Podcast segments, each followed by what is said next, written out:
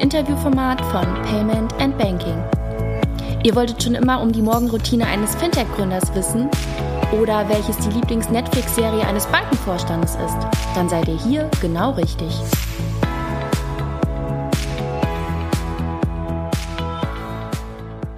Willkommen zu einer neuen Folge von Ask Me Anything, dem Interviewformat von Payment and Banking. Heute äh, sitzt mir Christian von Hammel-Bonten von PayDirect gegenüber. Er ist Vorstand der Geschäftsführung und ähm, ich freue mich, dass du dabei bist und ähm, mitmachst. Stell dich doch einmal kurz vor. Wer bist du? Was machst du? Und vor allen Dingen auch, wie bist du an der Position gelandet, auf der du heute sitzt oder eher stehst? Ich sehe, du hast ein Stehpult hier. Ähm, ja, ich stehe gerne bei der Arbeit. Ähm, man sitzt ähm, im Allgemeinen zu viel ähm, und deswegen äh, ist ein Stehpult ganz angenehm. Ja, aber äh, zur eigentlichen Frage. Ähm, ja, ähm, Christian von Hammel-Bonn, bin ähm, noch nicht ganz 50. Ähm, das heißt, äh, meine persönliche Krise kommt nächstes Jahr. Mhm. Ähm, kleiner Spaß. Also ein Jahr hast du noch? Genau. Ähm, bin ähm, seit äh, nicht ganz zwei Jahren inzwischen Vorsitzender der Geschäftsführung bei PayDirect, ähm, verantwortlich für Produktmarketing, Vertrieb und Kommunikation. ja, und äh, so der zweiten Teil der Frage, wie komme ich denn zu dieser Position? Ja, ich habe irgendwann mal die Frage bekommen, ob ich äh, nicht die Herausforderung PayDirect ähm, übernehmen möchte ähm, und habe mir gedacht, ich liebe Herausforderungen und das ist ein, definitiv eine Herausforderung mhm. Äh, und habe mir gedacht, ja, das mache ich mal. Das machst du? Ja. Aber du bist ja nicht aus dem Stand heraus äh, Vorsitzender der Geschäftsführung geworden, sondern du hast ja auch ein, ein vorheriges Berufsleben. Wo bist du aufgewachsen und was hast du dann davor gemacht, um dich auch für diese Position zu qualifizieren? Um, ähm, also ähm, aufgewachsen bin ich in Kloppenburg, mhm. einer schönen Kreisstadt ähm, in Niedersachsen ähm, auf dem flachen Land. Ähm, bin aber seit über 20 Jahren inzwischen in äh, München wohnhaft. Ähm, ja, mein Werdegang ähm, hat eigentlich, ich sag mal sozusagen mit, äh, ich würde mal formulieren, mit der Digitalisierung begonnen, nämlich mit dem Internet. während des Studiums in Mannheim, und zwar Wirtschaftsinformatik, ähm, kam natürlich das Internet, ähm, textbasierter Browser, dann wurde es irgendwann mal ein grafischer Browser. Ähm, das heißt, die ganzen Fragestellungen rund um das Internet, verteilte Systeme, ähm, Multimedia-basierte ähm, äh, Streaming von äh, Bewegtinhalten. Ich glaube, das war so der Titel in etwa meiner Diplomarbeit. Ähm, heute würde man das als Netflix bezeichnen. Mhm. und äh, bin dann ja, gelandet bei einem Startup. Das Startup hieß Brocard war damals dann auch äh, so ein äh, klassischer ähm, Highflyer am äh, neuen Markt, ist dann leider aber auch im Rahmen der Dotcom-Krise verschwunden. Mhm. Das war aber ähm, zu dem Zeitpunkt, wo ich schon Brocard wieder verlassen hatte. Mhm. Aber das war auch mein erster Berührungspunkt äh, zum Thema Payment, mhm. denn wir hatten bei Brocard eigentlich Lösungen gebaut für Internet Banking. Ähm, Marktanteil irgendwie 95, 96 Prozent in Deutschland. Nahezu jede Bank, jede Sparkasse hat Brocard genutzt, um Online-Banking anzubieten. Das waren die Zeiten, wo ich heute sage, es war die erste Fintech-Welle wo dann heute die heutigen Direktbanken wie eine ING DIBA, ähm, eine Consors ähm, letztendlich entstanden sind. So, und, du würdest sagen, ihr wart ein bisschen zu früh, so klingt das. Ähm, nee, das war nicht der richtige Zeitpunkt, mhm. ähm, weil es letztendlich möglich war, über Browser wirklich Online-Banking anzubieten. Man hat dann noch so ein paar nette ähm, Techniken entwickelt. Ähm, jeder, der ich sag mal, das Internet äh, kennt und weiß, ähm, es gab damals ähm, eine Exportbeschränkung auf den Verschlüsselungsstärken der Webserver. So, und äh, deswegen, wo Brokat hatte eine Technologie auf Basis von Java-Applets, ähm, Ältere erinnern sich, was Java-Applets sind. ähm, eine Technologie entwickelt, um eine sichere Verschlüsselung ähm, herzustellen. So, und das war einer der Gründe, warum die viele Banken ähm, sich mhm. letztendlich für Bürokrat-Technologie mhm. entschieden haben. So, und wir haben dann diese Technologie genommen und ähm, auch die Middleware, die Brocard bereitgestellt hat, und haben dann äh, ein erstes äh, Gateway gebaut äh, für damals, wenn ich es richtig weiß, Primus Online ähm, war der Händler. Ähm, der Auftraggeber war eigentlich die Parago, die Tochter der Deutschen Bank und der Beisheim. Ähm, und äh, für die haben wir die erste, das erste Payment Gateway gebaut, um Kreditkartenzahlungen abzuwickeln.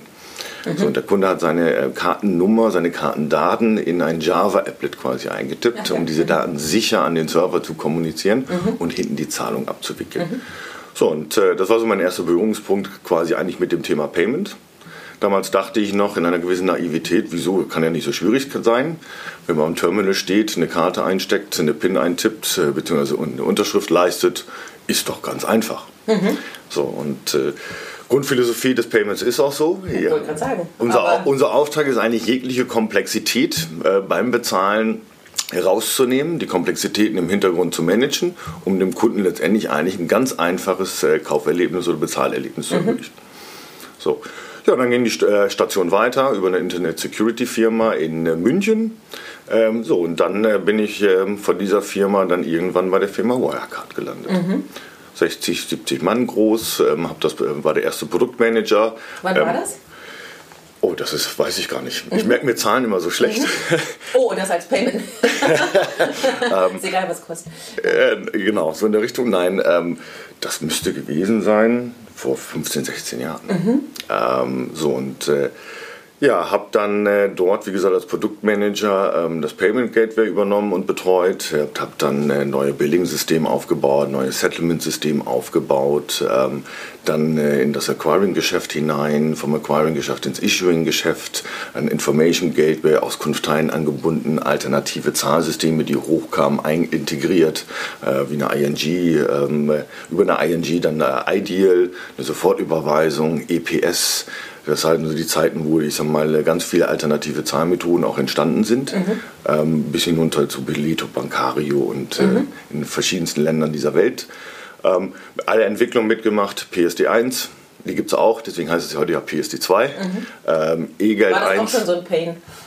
Ähm, nein, nicht wirklich. Ähm, das ist, ähm, nein, die Regulierung, ähm, äh, was man daran erkennt, ist immer, wir haben Entwicklungen im Markt und die Regulierung, ähm, ich sag mal, tritt immer nach einer gewissen Zeit dann automatisch ein, weil man gewiss, ich würde es nicht Wildwuchs nennen, sondern weil man merkt, man muss Leitplanken setzen zum Schutz letztendlich auch aller beteiligten Parteien. es gibt ja auch für jeden im Markt auch einen Vorteil, wenn man Leitplanken hat, an denen man sich orientieren kann. Es gibt Stabilität ähm, und äh, eine Sicherheit für das gesamte Ökosystem. Mhm. Ähm, und äh, die Sicherheit im gesamten Ökosystem ist immer notwendig, weil Vertrauen zwischen den Partnern notwendig ist. Ähm, ohne Vertrauen gibt es kein Geschäft. Grundsätzlich ist ja gegen Regulierung auch nichts zu sagen erstmal. Ähm, nein, ob sie dann gut oder ja, schlecht genau. ist, ist immer ein anderes Thema. Ja. Ähm, handwerklich gut ähm, in die richtige Richtung geht, da kann man mhm. über immer, ich sag mal, äh, darüber diskutieren und streiten. Ähm, aber grundsätzlich glaube ich immer, dass wir Regulierung brauchen, weil es gibt sonst im Prinzip immer ähm, gewisse Formen von ähm, Auswüchsen, die nicht gut sind für mhm. den Gesamtmarkt mhm. und für alle Beteiligten in diesem Markt. So, und äh, genau, dann siebeneinhalb Jahre Wirecard. Ähm, Produktmanagement aufgebaut, verschiedenste Themengebiete aufgebaut, äh, Produktportfolio erweitert, alles, was man so alles machen kann in siebeneinhalb Jahren.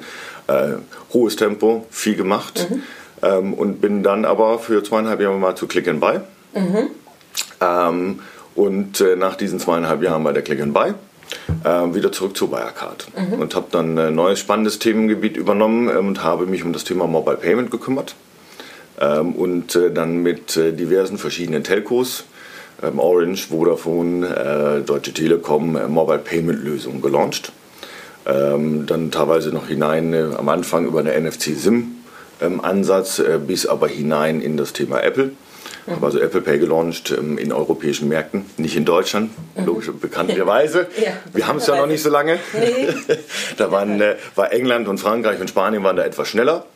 Hast du es ähm, kommen sehen, dass das so lange dauern würde in Deutschland? Oder hattest du auch hier eine höhere Geschwindigkeit erwartet? Ähm, nein, ich glaube, ähm, in Deutschland ist, ist insofern äh, ein schwieriger Markt, ähm, weil letztendlich, wenn man England nimmt, wenn man Frankreich nimmt und Spanien nimmt, dann haben wir dort, ähm, was jetzt die beiden Marken Mastercard und Visa nimmt, und das ist das, wo Apple Pay natürlich herkommt, ja. mit dem Launch denn vor fünf Jahren in, in den USA, war klar, wir haben ja eine die Nutzungshäufigkeit von Mastercard und Visa-Karten ja. und die mhm. Distribution in mhm. diesen Euro anderen europäischen Ländern ist höher als in Deutschland. Mhm. Wir haben in Deutschland äh, mit unserem eigenen nationalen Scheme, der Girocard, eine sehr starke Verbreitung, mhm. ähm, aber nicht auf der Seite von Mastercard und Visa. Ja. So, und insofern, ähm, wenn ich jetzt mal versuche, die Apple-Sicht einzunehmen, in welchen Märkten launche ich, wann, wie, klar. dann ist es ganz klar, ich gucke erstens, welchen Marktanteil habe ich mhm. überhaupt im äh, Smartphone-Markt da ist zum Beispiel England schon anders als Deutschland. In England ist man irgendwo bei ca. 50% iPhone-Marktanteil. Mhm. In Deutschland sind wir so bei 17, 18 Prozent. Mhm. Ähm, plus, welche Verbreitung ähm, an Zahlungsmethoden habe ich, die ich letztendlich in Apple Pay einfach hereinbringen kann, ohne große Komplexitäten, ähm, um in den jeweiligen Märkten zu launchen. Und dann war klar, dass letztendlich eigentlich um uns herum um es mal so zu formulieren, wie viele sagen, ähm, letztendlich wahrscheinlich die Launches zuerst kommen. Und das haben wir ja gesehen, mhm. England, Frankreich, Spanien, Polen. Ja. Ähm, so, das heißt, um uns herum in den skandinavischen Ländern, ähm, letztendlich sind die Launches früher gewesen, mhm. weil der deutsche Markt ein schwieriger Markt ist. Mhm. So. Schwierig, schwierig in Anführungszeichen. Ja. Na, wir Deutschen sind speziell. Ja. So, wir als Konsumenten sind speziell. Mhm. Ähm, auf der einen Seite, das sind aber alle Länder. Ähm, ich habe immer wieder festgestellt, Franzosen zahlen irgendwie anders als Engländer, Spanier zahlen anders als Franzosen. Ja, ist immer interessant, äh, wenn man international unterwegs ist, das auch wahrzunehmen. Ne? Ähm, ich glaube, Zahlen ist Teil äh, letztendlich der Kultur. So, wir essen ja auch nicht alle das Gleiche. Das stimmt. Ähm, eine Europäisierung äh, sozusagen der Essenskultur würde ich auch nicht unbedingt begrüßen. eine Vermischung finde ich ja ganz gut, ähm, aber nicht eine Harmonisierung. Mhm. So, ich finde das ja schön. Ähm, mal, äh, vom Pfälzer Saumagen bis zu äh, Spaghetti Carbonara haben wir eine unglaubliche Vielfalt und diese Vielfalt ist ja auch schön. Das ist aber eine große. Essensrange, die du da aufgezogen hast, ja? Ja, klar, mhm. natürlich so. Ähm, mhm. Aber es ist ja nicht schön. Man kann mal Tapas essen, das ist was Besonderes. Ja. Ähm, dann isst man äh, was Italienisches, das ist was Besonderes. Ähm, dann isst man unter Umständen auch mal, ich sag mal was Deutsches. Äh, in München ganz klassisch natürlich mal ein Schweinsbraten. Ja. Ähm, äh, oder jetzt ja, gerade zur Winterzeit eher dann mal eine Gans mhm. oder eine Ente. Mhm. Ähm, und ich finde das ja eigentlich schön. Mhm. Wobei der Italiener wahrscheinlich nie einen Saumagen essen würde, aber... Äh, vermutlich nicht, nein. So, ähm, das mag sein, ja, ähm, wobei, äh, wenn ich jetzt mal schaue, wie viele Italiener dann auch aber doch zum Oktoberfest kommen und auf dem Oktoberfest gibt definitiv keine Spaghetti. Das wär's nur. und auch keine Pizza, sondern die essen halt dort auch dann den. Ochsen oder das Händel. Ähm, so, das heißt, ähm, ich finde das ja schön, weil wir andere Kulturen sehen und erleben dürfen. Und ich finde nicht, dass unbedingt, wir müssen das ja nicht gleich machen, mhm. sondern uns an den unterschiedlichen Kulturen, äh, und dazu wird auch Zahlen, letztendlich eigentlich irgendwie erfreuen. Das ist ja schön. Mhm. Wir kriegen andere Perspektiven. Mhm an der Stelle. So, und deswegen war klar, dass letztendlich Apple eigentlich in allen Ländern im Prinzip ein Stück weit um uns herum launcht. So, und äh, ich bin oft nämlich auch im Ausland, in England äh, viel unterwegs gewesen und bin oft gefragt worden, what's the problem with Germany? So, oh, was hast du denen erzählt? Ähm, was ist? Ja, ich habe das am Anfang versucht, in meinen längeren Sätzen zu erklären. Ich habe dann irgendwann mal einen schönen Vergleich gefunden, ähm, wo ich immer gesagt, ähm, im Prinzip eine schöne, einfache Antwort hat. Ich habe im Prinzip ähm, letztendlich einfach nur eins gesagt, nämlich we have more banks than breweries mhm. and we have a lot of breweries. Ja. Okay. Und weil das, weiß, das, weiß, das weiß, ja, das weiß jeder Engländer, dass wir sehr viele Brauereien haben. Ja. Das ist zum Beispiel auch schön. Das ist ja auch durchaus als Münchner oder beziehungsweise in München lebende. Auch das ist Vielfalt, an ja. der man sich erfreuen kann. Mhm. Und es ist halt so, ich komme ja vom, aus dem Norden, wenn ich an der Küste stehe, dann schmeckt ein Jever, ein Flensburger super. Wenn Aber ich am Tegernseer stehe, dann schmeckt komischerweise das Tegernseer besser als das Flensburger. Wir machen gerade Schleichwerbung. genau. Was trinkst du denn, wenn du in Berlin bist? Wein. okay, Werbeblock. Nein, man muss dazu sagen, ich trinke, ich trinke gar nicht mehr viel Bier, ich bin auf Gin umgestiegen. Ähm, und da trinke ich dann auch gerne auch mal einen lokalen Gin. Ähm, mhm. so, ähm, aber nein, man merkt das ja einfach, diese Vielfalt ist das Schöne. Ähm, und äh, wir haben halt in Deutschland die Situation, dass wir, ich sag mal, ähm, ein Bankenumfeld haben, was ziemlich speziell und einmalig ist in Europa. Mhm. Andere Märkte haben eine ganz andere ähm, ich sag mal, Struktur und dadurch werden Dinge irgendwie letztendlich anders geregelt, anders gemacht. Und das ist das, was wir eigentlich immer wieder feststellen. Was ich mhm. natürlich auch heute immer feststelle. Mhm.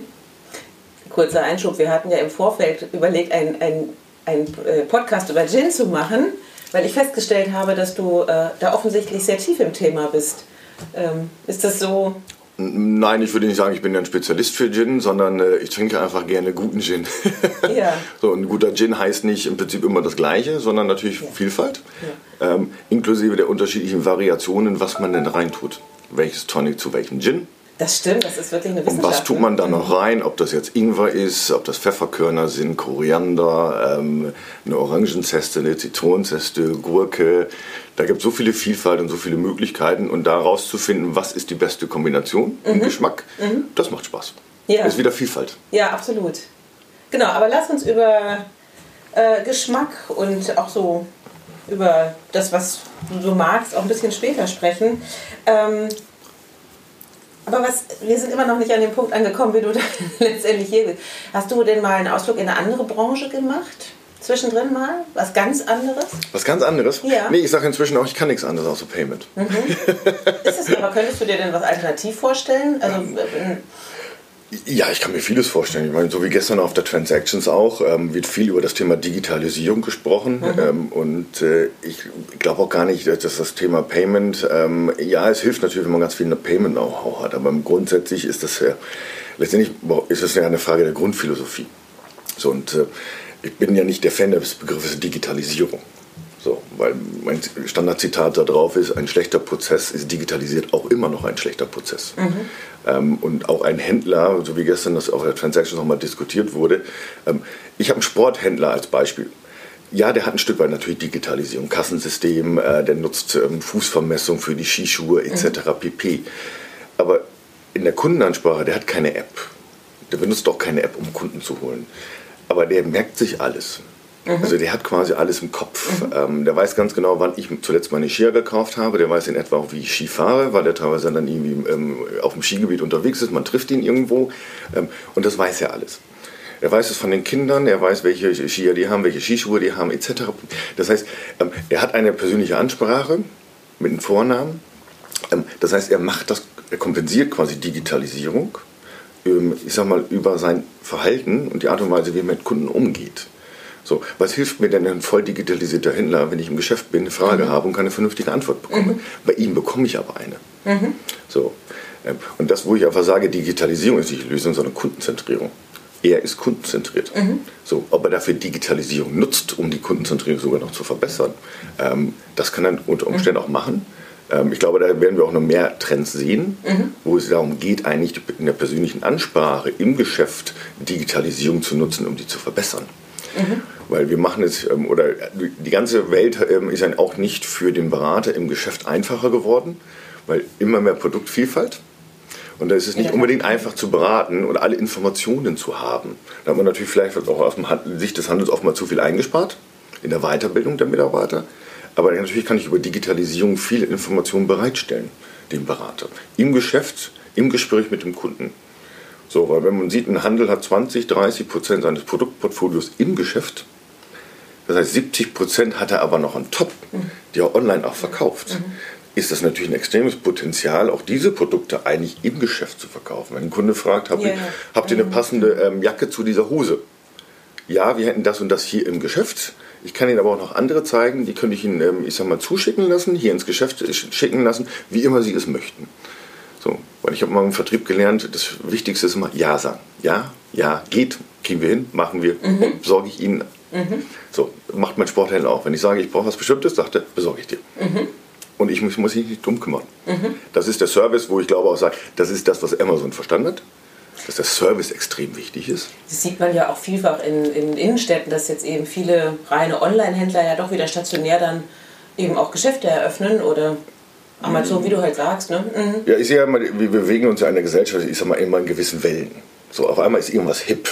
Dann nimmt das aber wieder ab. Ähm, so, ähm, ähm, Streaming war hip, ähm, jetzt kommt die Schallplatte teilweise wieder zurück. Mhm. So, ähm, also wir bewegen uns immer in gewissen Wellen. Also Facebook war mal total hip, habe ich momentan nicht mehr so das Gefühl, bei vielen, zumindest im Bekanntenkreis, ist es noch hip. Das ist, glaube ich, eine Generationenfrage, oder? auch. Meine nutzen, nutzen deine Kinder? Nein. Nee, ne? Nein. Ja. Ist ja für die Oldies. ja, ne? Ab Ü30 oder so kommt man sich so richtig ausrangiert vor. Ähm, nein, ich finde das ja auch, ähm, sagen wir mal so, ähm, äh, ich selber habe, äh, ähm, weil äh, aufgrund äh, der ganzen Skandale rund um Facebook äh, jemand entschieden, ich nutze es nicht mehr. Mhm. Ähm, muss jeder persönlich für sich entscheiden. Mhm. Ähm, aber ähm, natürlich ist man, die, die, die Dinge haben ihren Sinn. Also, und äh, ich glaube, gestern war ein so ein schönes Zitat: Bequemlichkeit schlägt Vertrauen. Wir müssen kurz dazwischen schieben. Wir haben uns gestern auf der Transaction genau. getroffen und haben da viele spannende äh, Panels verfolgt. Und unter anderem saßt du ja auch auf dem Panel neben dem PayPal Deutschland-Chef. Genau. Und ihr wirktet dennoch recht harmonisch. Ja, ja, wieso? Wir sind, ich sag mal, Wettbewerber. Das, äh, ja, ja, ja. So, es gibt ja zwei unterschiedliche Ebenen, Unternehmen, die miteinander konkurrieren und äh, dahinter stecken immer Personen und ich bin immer der Meinung, ähm, letztendlich, ob das nun Mitarbeiter sind, Kunden sind, Partner sind, Wettbewerber sind, ähm, ich habe zumindest so bin ich aufgezogen und ähm, erzogen worden von meinen Eltern. Ähm, es gibt einen, immer einen Grundrespekt. Ja. So, und wieso sollte ich nicht mit jemandem, ich sag mal, mich gut verstehen, auch wenn er ein Wettbewerber ja. Wir sind alles Menschen. Das ist ja bei Politik halt auch so. Also nicht alle gehen hinter, hinterher ein Bier miteinander trinken, aber trotzdem.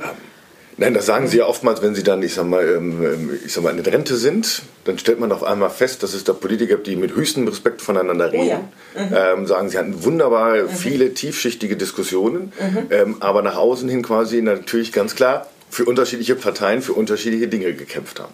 Ja, manchmal aber ja persönlich so sich super verstanden haben. Ja, ja. So. Genau, und manchmal ist ja so ein Diskurs auch total gewinnbringend und bringt einen auch weiter, auch ja, mit dem Wettbewerb. Ist ja auch so. Mhm. Und ich erwarte von einem Diskurs auch nicht, dass der andere mit meiner Meinung rausgeht, mhm. sondern äh, der Diskurs ist ja nicht, dass ich sage, ich will den anderen überzeugen. Der Diskurs ist ja etwas, was mich weiterbringt, Total. weil ich eine ja, andere Meinung höre. Klar. Das heißt, das, was ich zurückbekomme, kann ich aufnehmen, verarbeiten und mir überlegen, ist meine Position denn richtig? Ähm, und mhm. wenn ich diesen äh, Diskurs nicht habe, so ähm, muss ich auch mit Mitarbeitern haben, ja. weil ähm, sonst ist man betriebsblind. Das ist immer so die große Gefahr. Mhm. Wir alle denken im Prinzip, mhm. äh, wir alle haben immer nur einen Teil der Informationen, einen Teil der Daten und immer nur eine bestimmte Sichtweise, die sich bedingt durch, wie wir aufgewachsen sind, was wir gesehen, was wir gelesen haben, alles, was dazugehört. So, das heißt, man entwickelt eine eigene bestimmte Sichtweise und die mag nicht korrekt sein. Mhm. Dessen muss man sich auch bewusst sein und das ist es gut, wenn man dann Leute hat, die dagegen schießen. Ich sagte dann immer, so und jetzt tretet mal dagegen. Aber so würdet ihr gestern dann doch nicht. Nein. ich, ich, glaube, wir haben letztendlich, wir wissen beide, worum es letztendlich geht. So, und mhm. äh, ähm, da muss man ja auch sagen, ähm, ich sag mal, Paper hat einen guten Job gemacht. Mhm. So, ähm, ich kann jetzt nicht für die Zukunft sprechen, aber nein, ich habe immer gesehen, was sie getan haben und sie haben, ähm, ich sag mal, konsequent natürlich im Prinzip eine Lücke die, ich sag mal, da äh, offen war, letztendlich genutzt, um sie konsequent zu besetzen ähm, und den Markt zu durchdringen. Und mhm. ganz klar, sie hatten schlichtweg im Vergleich zu PayDirect früher gestartet ja, und, weitaus, und weitaus mehr Zeit. Mhm. So, und wir reden hier von einem Wettbewerb um Käufer und um Händler. Mhm. Ähm, verstärkt, ich sag mal, die Käufer sind die Schwierigkeit letztendlich ähm, weil jeder da draußen um die Käufer kämpft. Jeder kämpft um die Aufmerksamkeit von den Kunden. Mhm. So, und äh, das wird nicht weniger, sondern es werden immer mehr, die um die Aufmerksamkeit kämpfen. So, und äh, das ist nicht einfach, das ist halt eine Herkulesaufgabe. Ja. So. Und das merken ja nicht nur wir, das merken letztendlich alle. Mhm. Man muss sich nur anschauen, ähm, App-Downloads. Früher war das mal ganz hip, man hat sich auch ganz viele Apps runtergeladen, da kam immer wieder was Neues, was Spannendes. Und heute, 80% aller runtergeladenen Apps werden in den ersten drei Tagen wieder gelöscht. Mhm. Weil es jeder versucht, irgendwie die Aufmerksamkeit zu bekommen, den Kunden in eine Nutzung hinein zu bewegen, damit der Kunde dann irgendwie merkt, oh, das ist sinnvoll, das ist bequem, das ist einfach, das ist schnell, um das letztendlich weiter zu nutzen. Was ist dein Hip am Payment? Nichts. Payment ist nie hip. Mhm. Zahlen will keiner. Ich sage mal, die einzige Emotionalität beim Zahlen, die ich erzeugen kann, ist äh, die negative, wenn es nicht funktioniert. Weil es ist kein positives Erlebnis, es wird auch nie ein positives Erlebnis sein. Der Kaufprozess als solches kann positiv gestaltet werden, mhm. aber nicht das Zahlen, mhm. weil keiner möchte gerne. Weil du gerade sagtest, es gibt so Wellen. So, und deswegen, aber, es ist nicht hip. Mhm. Es ist vielleicht, äh, ich sag mal, man kann so einen kleinen Pfiff an Emotionalität reinbringen, äh, ein bisschen, ich sag mal, mit äh, psychologischen Elementen vielleicht arbeiten wir im Babbing mit schöner, ich sag mal, ähm, letztendlich irgendwie Darstellung, mhm. ähm, schönem Design, was Vertrauen auch erweckt, etc. pp. Aber ich kann es letztendlich nicht positiv emotional wirklich belegen. So, ähm, ich sag mal, eine Nachricht von irgendeinem Freund, von dem ich zwei Wochen nichts gehört habe, erzeugt bei Menschen einfach nur mal mehr Endorphine und Emotionen ähm, als eine erfolgreiche Zahlung. Als zu wissen, dass das Konto schon wieder belastet wird. Nein, die Emotionalität steckt in dem, in dem, was, dem, was der Kunde kauft oder in dem Produkt als solches. Mhm. So, und wenn der Kunde, der Händler da draußen eine gute User Experience zur Verfügung stellt, dann muss das Payment dazu passen, mhm. zu dieser guten User Experience. Mhm. So, und das Beste ist letztendlich, wenn ich eins erreichen kann, nämlich dass der Kunde zwar weiß, er zahlt, er muss auch zahlen, aber es im Hintergrund einfach super sauber abläuft. Mhm. Ohne Probleme beim Bezahlen, aber auch nach dem Bezahlen. Weil das gehört ja mit dazu. Weil auch danach können ja negative Erlebnisse auftreten, weil das ist dann die klassische After-Sales-Phase. Das ist ein Produkt, das ich mir gekauft habe, was dann zu Hause nicht funktioniert. Das ist ein unglaublich schlechtes Erlebnis. Ja. So, ähm, so und wo dann Händler ähm, auch gemerkt haben, ich muss nicht groß fragen, sondern ich muss einfach sagen, schick's mir zurück, kriegst ein neues. Mhm. Das Neue ist schon unterwegs. Mhm. So nach dem Motto. Pack das Alte bitte ein und schick's zurück. Mhm. Weil das ist ein unglaublich negatives Erlebnis. Aber ich kann Payment nicht positiv gestalten. Das stimmt. Ja. Und dann am Ende des Monats der Blick aufs Konto und dann merkt man so ein Mist. Ja, dafür bin ich jetzt nicht verantwortlich. Nein. naja, aber ähm, das Einzige, was mit ich, euch kann es weniger werden. Ähm, ja, natürlich, wir nehmen ein gewisses Risiko raus, dadurch, dass wir ein Girokonto autorisieren, mhm. ähm, greifen wir letztendlich auf das, auf das Geld des Kunden zurück. Wenn das mit Lastschrift abgebucht wird, klar, ich könnte am Wochenende äh, per Lastschrift shoppen gehen bis zum Umfallen als Käufer. Der Schock kommt dann am Montag, wenn die ganzen mhm. Lastschriften eingelöst werden sollen. So, und äh, das ist ganz klar, irgendwo ist das eine gewisse Form von Budgetkontrolle und Transparenz, die da reinkommt, weil ich auf dem Girokonto quasi alle meine Transaktionen sofort sehe. Ähm, das ist etwas, wo ich ja sage, das ist, ist immer einer der Trends, ist ja Realtime, sofortiges Feedback. Ähm, und das ist das etwas, was wir damit bedienen. Mhm. So, ähm, aber wenn der Kunde trotzdem, ähm, solange er Geld hat, so viel Geld ausgibt, dass am Ende des Monats aber die Standardabbuchungen nicht mehr laufen, das, das kann ich auch nicht verhindern. Nein, leider nicht. Wobei aber, weil wir gerade noch auch über Social Media sprachen, es gibt ja durchaus schon sehr erfolgreiche Anbieter, die ja sozusagen das Soziale mit dem Payment verbinden. Ähm, siehst du das auch für Deutschland oder? Die große Frage ist, was ist Soziales? Ich glaube, ähm, ich schaue mir mal so klassischerweise im Prinzip so mal die großen Trends, die wir da draußen haben. Und äh, ich bin der Meinung, dass ähm, Gesellschaften und die gesamten Märkte sich verändern über Technologien, die sich mhm. entwickeln, mhm. Ähm, die dann, ich sag mal, einen Einfluss haben auf Geschäftsmodelle, auf neue Möglichkeiten, technische Möglichkeiten, mit denen ich neue Geschäftsmodelle bauen kann oder Geschäftsmodelle, die sich dadurch verändern. Ähm, so wie, keine Ahnung, MP3, ähm, ich sag mal, ähm, ein Stück weit die CD verdrängt hat ähm, die CD hatte schon die Kassette verdrängt. Das sind alles Technologien, die dann sozusagen bestimmte Dinge verdrängt haben oder ähm, den Marktanteil zumindest reduziert haben. So, das Internet hat dann irgendwann das Streaming ähm, dazu geführt, dass wir andere Ansätze haben. Ähm, und einer der Trends, die ich natürlich ganz klar sehe, ist das Thema, ähm, das uns begleiten wird in den nächsten 20, ähm, 30 und vermutlich eben in Ewigkeiten, ist das Thema Cybersecurity, mhm. ähm, das Thema Identität, ähm, das dazugehört. Ähm, und ich glaube, da sind wir teilweise noch am Anfang. Also wenn ich mir anschaue, was alles so in der Welt passiert mit äh, Datendiebstahl, ähm, Cybersecurity-Anfällen, welche Bedrohung das auch für Unternehmen darstellen kann, ähm, dann glaube ich, da werden wir noch einiges kommen sehen, was ein großes ähm, Risikopotenzial darstellt, was mhm. auch irgendwo alle adressieren müssen. Das betrifft jetzt nicht nur die Käufer, sondern es betrifft Unternehmen als solches auch. Ähm, ja. So, und äh, ganz klar in Verbindung mit dem Thema ähm, Cybersecurity auch natürlich das Thema Privatsphäre. Mhm. So, ähm, Aber da, da war ja gestern auch ein sehr schöner Vortrag über diese Diskrepanz zwischen, man will alles privat halten und trotzdem ist man ja doch sehr transparent geworden und im Grunde siegt auch die Bequemlichkeit über die Privatsphäre. Das war ähm, das ist auch so. Das ist ein Stück weit irgendwo schizophren. Ja, das so. war, also ich fand das gestern wirklich. Ja, ich habe mir öfter so verschiedene äh, psychologische Beispiele auch mal angeschaut, wo man Studien gemacht hat, äh, wo man äh, Studenten genommen hat in einen Raum und dann quasi im Prinzip Geld gegeben hat. Und dann konnten sie quasi eine CD kaufen und dann wurde angezeigt, äh, man hatte sie vorher auch befragt, aber dann wurde ihnen angezeigt, wenn sie quasi ihre vollständige Adresse, Daten, irgendwelche Daten angeben, kriegen sie die CD für 8 Euro also 2 Euro billiger. Mhm. So, und am Anfang hatte man gefragt, wer würde den Datenpreis geben für ähm, einen niedrigeren Preis. Da haben irgendwie nur 10% gesagt, sie würden das mhm. machen. Mhm. Realität waren, es waren 40 oder 50 Prozent. Okay. Die genauen Zahlen habe ich nicht mehr im Kopf, mhm. mhm. wo man merkt, ähm, da sind wir Menschen nicht konsequent. Mhm. So, das ist eh, ähm, wo ich oft gelernt habe, ich habe viele Studien gelesen. Ähm, interessanterweise stellt man nur fest, die Menschen verhalten sich anders, als sie in Studien sagen. Mhm. Das ist auch ganz klar, weil ich sehe Zahlen als Teil eines Einkaufsprozesses. Ein Einkaufsprozess als solches ist ein Entscheidungsprozess. So, das heißt, wir befinden uns eigentlich sozusagen in einer psychologischen Zwangslage. Ähm, wenn, wenn ich jemanden frage in einer Studie, dann gibt er eine rationale Antwort. Kaufen ist nicht rational, es ist emotional. Für die Frauen sage ich immer, ist das Sammeln und für die Männer ist das Jagen. So, wenn man jetzt mal fragt, woher kommt denn das? ähm, und äh, da stelle ich dann immer fest, ähm, es hilft nicht, diese Studien sich zu, durchzulesen, weil die Kunden, die anders agieren, als sie letztendlich oder anders Auskunft geben, als mhm. sie dann zum Schluss doch agieren. Mhm. So, und äh, wenn man das auf Payment überträgt, dann ist das beispielsweise, man sieht auch, wenn ein Kunde ein Auto kauft, ein Kauf eines Autos ist ein typischerweise zweijähriger Entscheidungsprozess.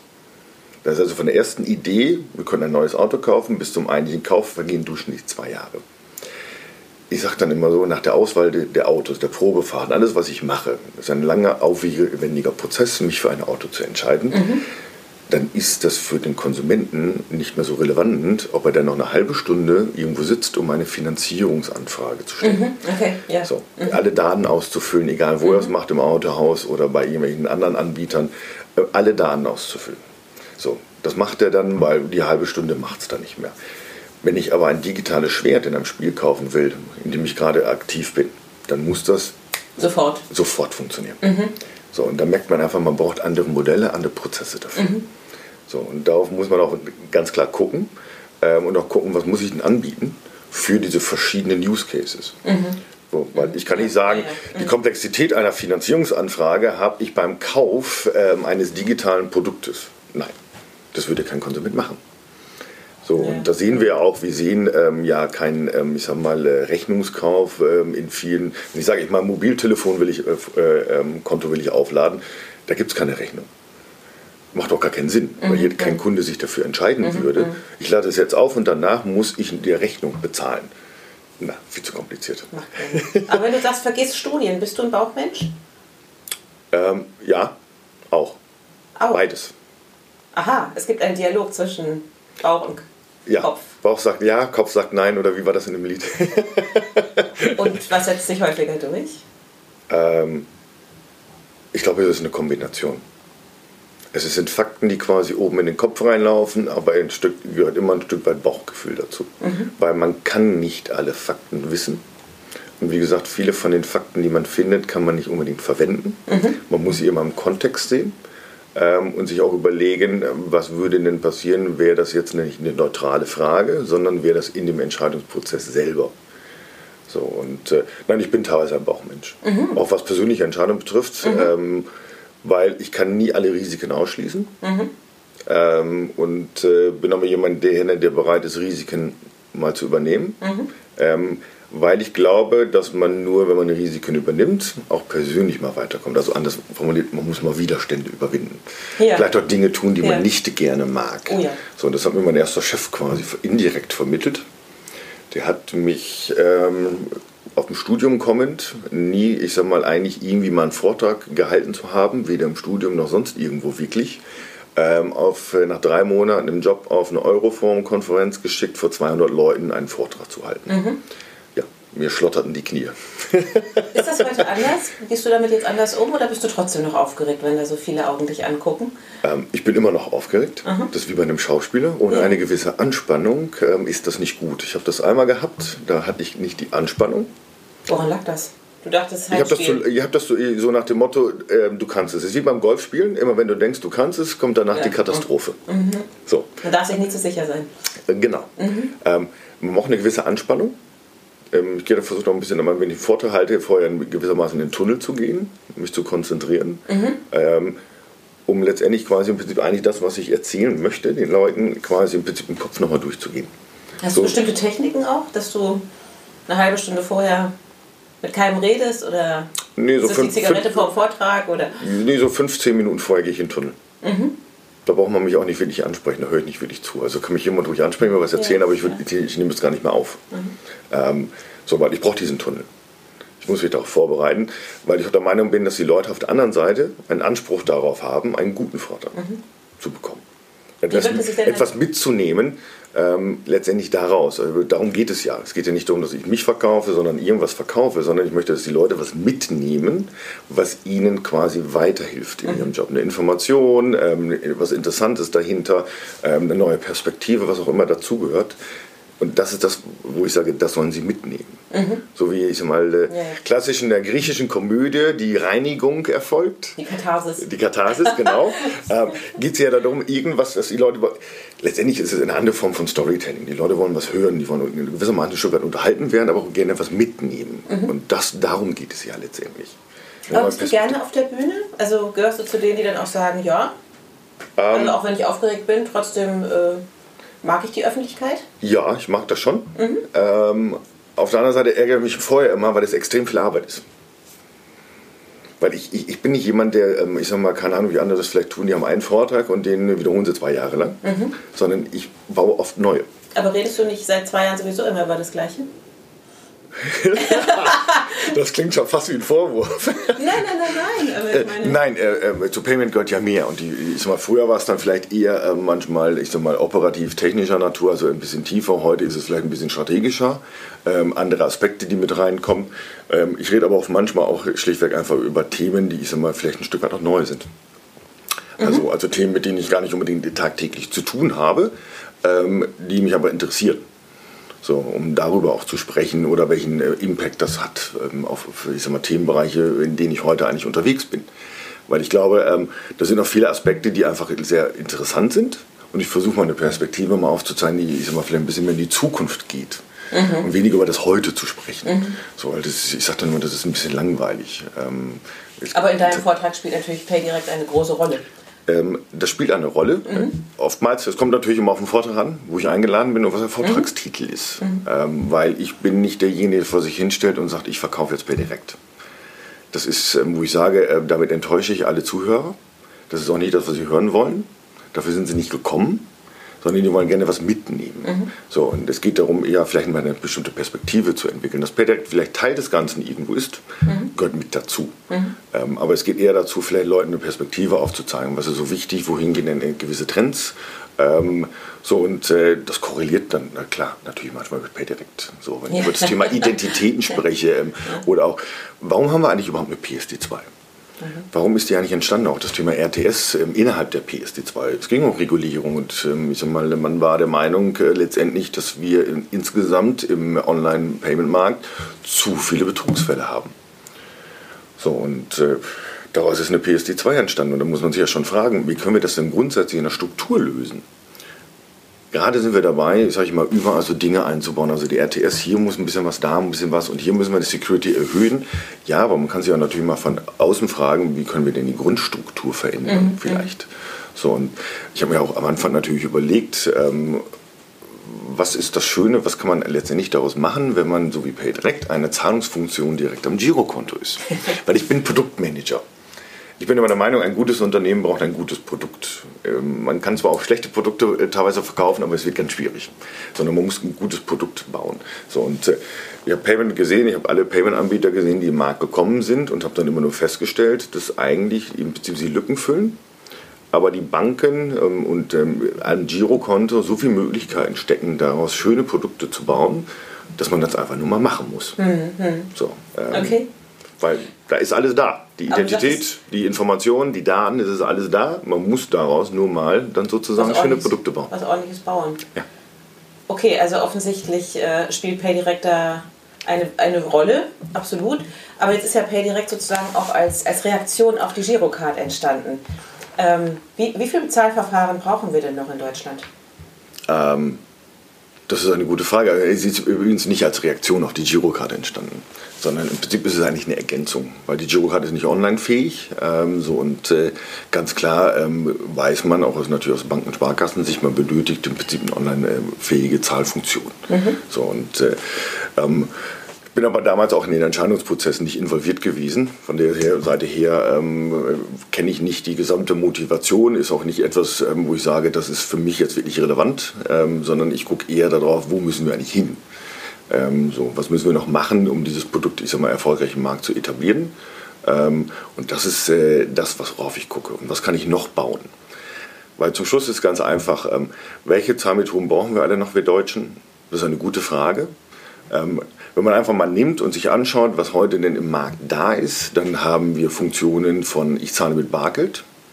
So, das ist in Deutschland eigentlich später entstanden, als es in anderen ähm, ich sag mal, ähm, Ländern in der Welt entstanden ist. Bolito Bancario ist ein klassisches Ich zahle bar, weil ich mit einem einfach Beleg in ein Geschäft laufe, bar bezahle und der Händler dann informiert wird und äh, die Ware liefert. Ähm, wir zahlen gerne unter Umständen sofort von unserem Girokonto. Es Ja, bei Kunden- macht das ja auch immer noch Sinn, oftmals. Ne? Richtig. So, ähm, so ähm, dann haben wir, wir zahlen mit der Kreditkarte. Da gibt es ganz klar, wenn man guckt, es gibt Kunden, die wollen gerne ihre Meilen haben, es gibt Kunden, die wollen ihre Bahnbonuspunkte haben, die haben sonstige ähm, Vergünstigungen auf der Kreditkarte, ähm, die wollen aber auch irgendwo diesen Käuferschutz haben, äh, der da ähm, teilweise mit drin steckt, ähm, oder hat die Reiseversicherung. Das heißt, die Kreditkarten äh, sind ja sehr unterschiedlich, also unterschiedliche Motivationen zum Teil auch da drin. Ähm, dann haben wir Kunden, die sagen, ich will jetzt noch nicht bezahlen, ich kaufe ja noch gar nicht, ich bestelle ja gerade nur. Ich lasse es mir liefern und wenn ich entschieden habe, was ich behalte, dann kaufe ich ja eigentlich erst. Ja. Ähm, bis hin Du strahlst gerade so, als ob du das. Ähm, Nein, ich, ich, nein, das ist interessant, eine, weil eine, eine Mischung aus Verwunderung und Amüsement. ja, am Anfang war das eher so ein technisches Hilfsmittel. Ich bestelle auf Rechnung und dann zahle ich danach einfach die Rechnung. Ähm, Und inzwischen äh, habe ich das Gefühl, dass sich in den Köpfen auch der Konsumenten es gedreht hat in wirklich diese Denkweise. Ich kaufe ja noch gar nicht. Ja, das ist noch nicht meins. Ja, ist ja noch gar Ja, nicht. ja, deswegen muss er noch bezahlen. Ja. So, das ist ein bisschen, und da merkt man diese Omnichannel-Vermischung. Mhm. Das ist ja eigentlich wie im Geschäft, ich nehme was zur Anprobe mit. Wollte ich gerade sagen. Es ist wie in die, An in die Ankleide gehen. Richtig, ne? und genau. Hinterher So. gehe ich zur Kasse. Ja. Genau, so. Man sieht ja auch, Rechnung ist unglaublich beliebt im äh, Fashion-Bereich.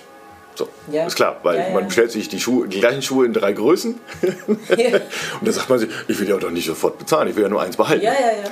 Nein, das ist, deswegen äh, lächle ich so ein bisschen, weil ich habe das Gefühl, so in den Köpfen der Konsumenten hat sich das, ich sag mal, verändert. In, das war ein technisches Hilfsmittel in, ja, ich kaufe ja noch gar Ja, nicht. Das ist auch convenient, ne? Irgendwie so ein bisschen. Ähm, weiß ich noch nicht mal, ob das convenient ist. Was mir an der Rechnung immer stört, ist der Rechnungsbezahlungsprozess. Mhm. Der ist noch nicht convenient. Das stimmt. Da So, muss er äh, trotzdem immer noch. Ja, aber da sehen wir äh, gewisse Tendenzen. Also wir sehen äh, letztendlich erste E-Commerce-Händler, wenn wir so als Beispiel rausnehmen, Zalando, ähm, die hingehen und sagen, ich trenne quasi, ich schiebe quasi letztendlich eigentlich nahezu alles in die Rechnung und ich trenne quasi das Zahlen vom Kaufen. So, und das Zahlen mache ich danach, wenn ich zurückgeschickt habe. Und dann kann ich aber auch mit elektronischen Methoden bezahlen. Und nicht nur, stand heute, mit der klassischen Überweisung. Ja, ja. So, ähm, hat auch andere Erforderungen, ähm, heraus, ähm, Herausforderungen, ein solcher Prozess, den zu managen. Ähm, aber interessantes Modell. So, das heißt, die letzte Stufe, die wir nach oben drauf haben, ist das Thema ähm, Ratenzahlung. So, das heißt, Kunden, die etwas äh, höherwertiges kaufen wollen und äh, dann bevorzugen, ähm, in Raten zu zahlen, weil sie sagen, mein momentaner Kontostand Das ist nicht so. ja, oder aber ähm, der Dispozenz auf meinem äh, Überziehungsrahmen auf dem Konto ist höher, als wenn ich jetzt einen Rahmenkredit abschließe. Ja, ja, ja. So. Okay. So. Und das ist, wo ich aus Käufersicht sage, geht gar nicht um die Marken, ähm, die wir da draußen haben oder die Methodiken, sondern es sind einfach sozusagen diese verschiedenen Ansätze. Ich zahle bar, dann haben wir, ich zahle elektronisch, ich zahle sofort, ich zahle in, auf Rechnung, also nachgelagert, äh, verzögert, bis hin zu ich zahle in Raten. So, und das ist das letztendlich, wo ich sage, das ist das, was die Käufer gerne haben wollen. Seit 2016 gibt es jetzt PayDirect. Ähm, wenn du den Status quo vergleichst zu dem Beginn, wo steht ihr heute? Wo stehen wir heute? Wir haben es geschafft, uns im, ich sag mal, im Bereich E-Commerce ganz gut zu positionieren.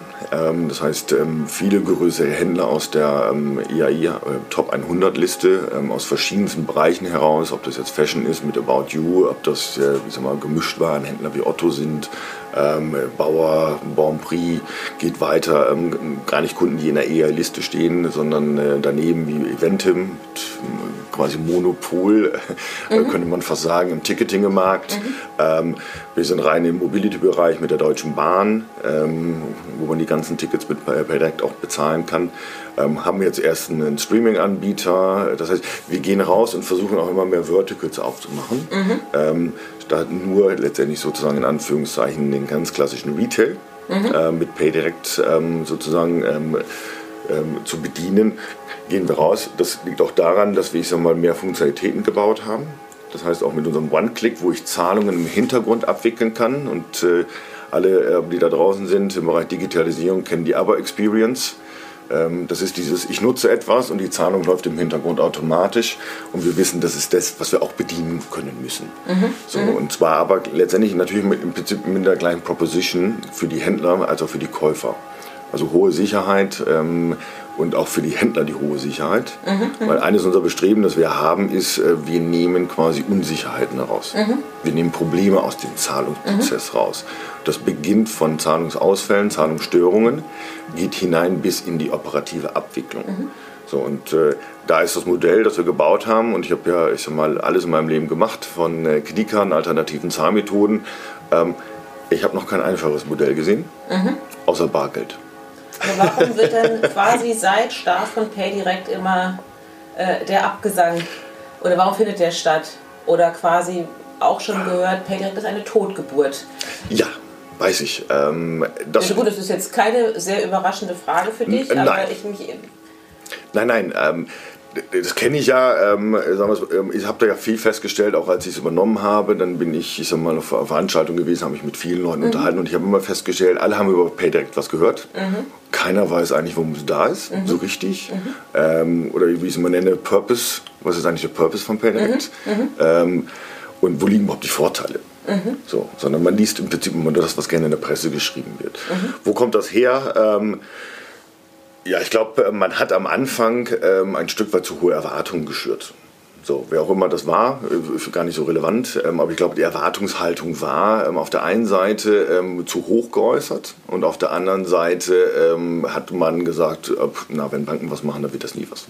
Es ist ja vor allen Dingen auch von Leuten, die im Digitalen auch gar nicht so fit waren, die Ähm. sozusagen. Ne? Ja, so und äh, Ist das das ist. ein Problem, an, das Pay, an dem PayDirect krankt? Äh, Nein, ich glaube nicht, dass es krankt, sondern das ist. Ähm, ich habe das, habe das, ähm, äh, wenn ich das sehe, es gibt da draußen ganz viele Technologien, die im Markt existieren, so und äh, ähm, letztendlich gepusht werden, gehypt werden, irgendwie, dann wird Erwartungen geschürt, die man nicht bedienen kann. So, und ich bin zu lange im Payment-Markt, als dass ich wüsste, dass ähm, es im Payment-Markt einfach ist. Es ist nicht einfach, auf der Konsumenten zu gewinnen, es ist auch nicht einfach, Händler zu gewinnen. Weil wir natürlich, ist ja mal ganz klar, ähm, late to the game sind. Muss man ganz klar sagen. So, und dann ist es nicht einfacher, weil man nicht im Prinzip einfach mit dem Gesamtmarkt und der Gesamtentwicklung mitwachsen kann, sondern man kommt in einen, ich sag mal, vorhandenen, etablierten Markt ähm, und versucht sich dort auch noch zu tummeln, um es mal so zu formulieren. Das, das ist aufwendiger, das dauert auch ein Stück weit länger. Ähm, aber das Erste ist überhaupt mal aufzuklären, warum gibt es uns, was sind die Vorteile. So, ähm, und das rauszuarbeiten, den Händlern ganz klar zu kommunizieren, auf den Punkt zu bringen. Ähm, so, wir würden diese Händler nicht gewonnen haben, wenn sie sich nicht, ich sag mal, ähm, strategisch, also operativ davon Vorteile versprechen würden.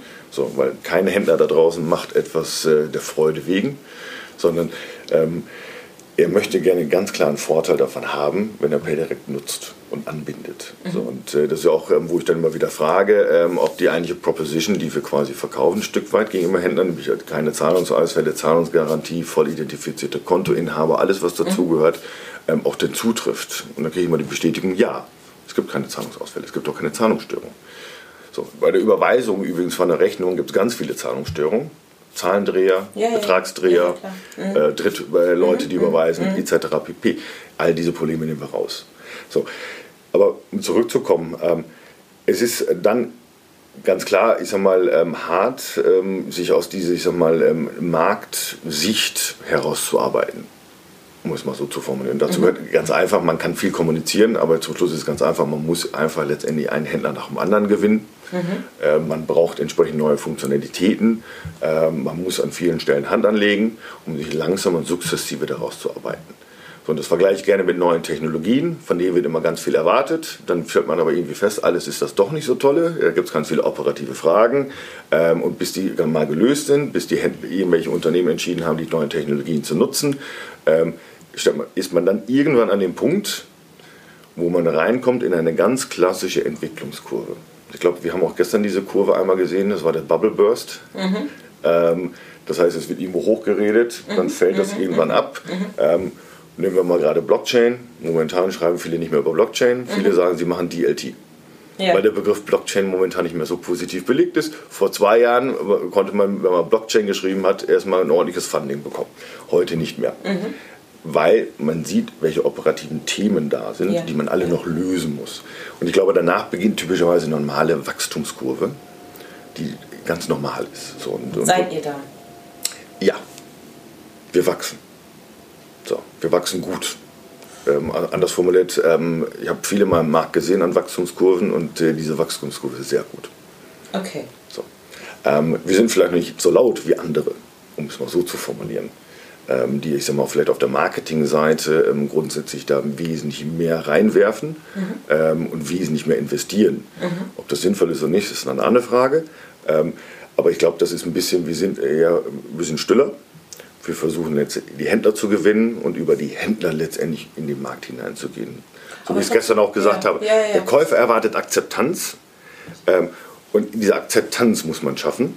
Ähm, das ist das, worauf wir fokussieren, ähm, um jetzt langsam stärker quasi auf der Käuferseite ihnen, ich sag mal, mehr zu tun. Aber ich brauche auf der Käuferseite nicht viel tun, wenn ich nicht die Akzeptanzseite habe.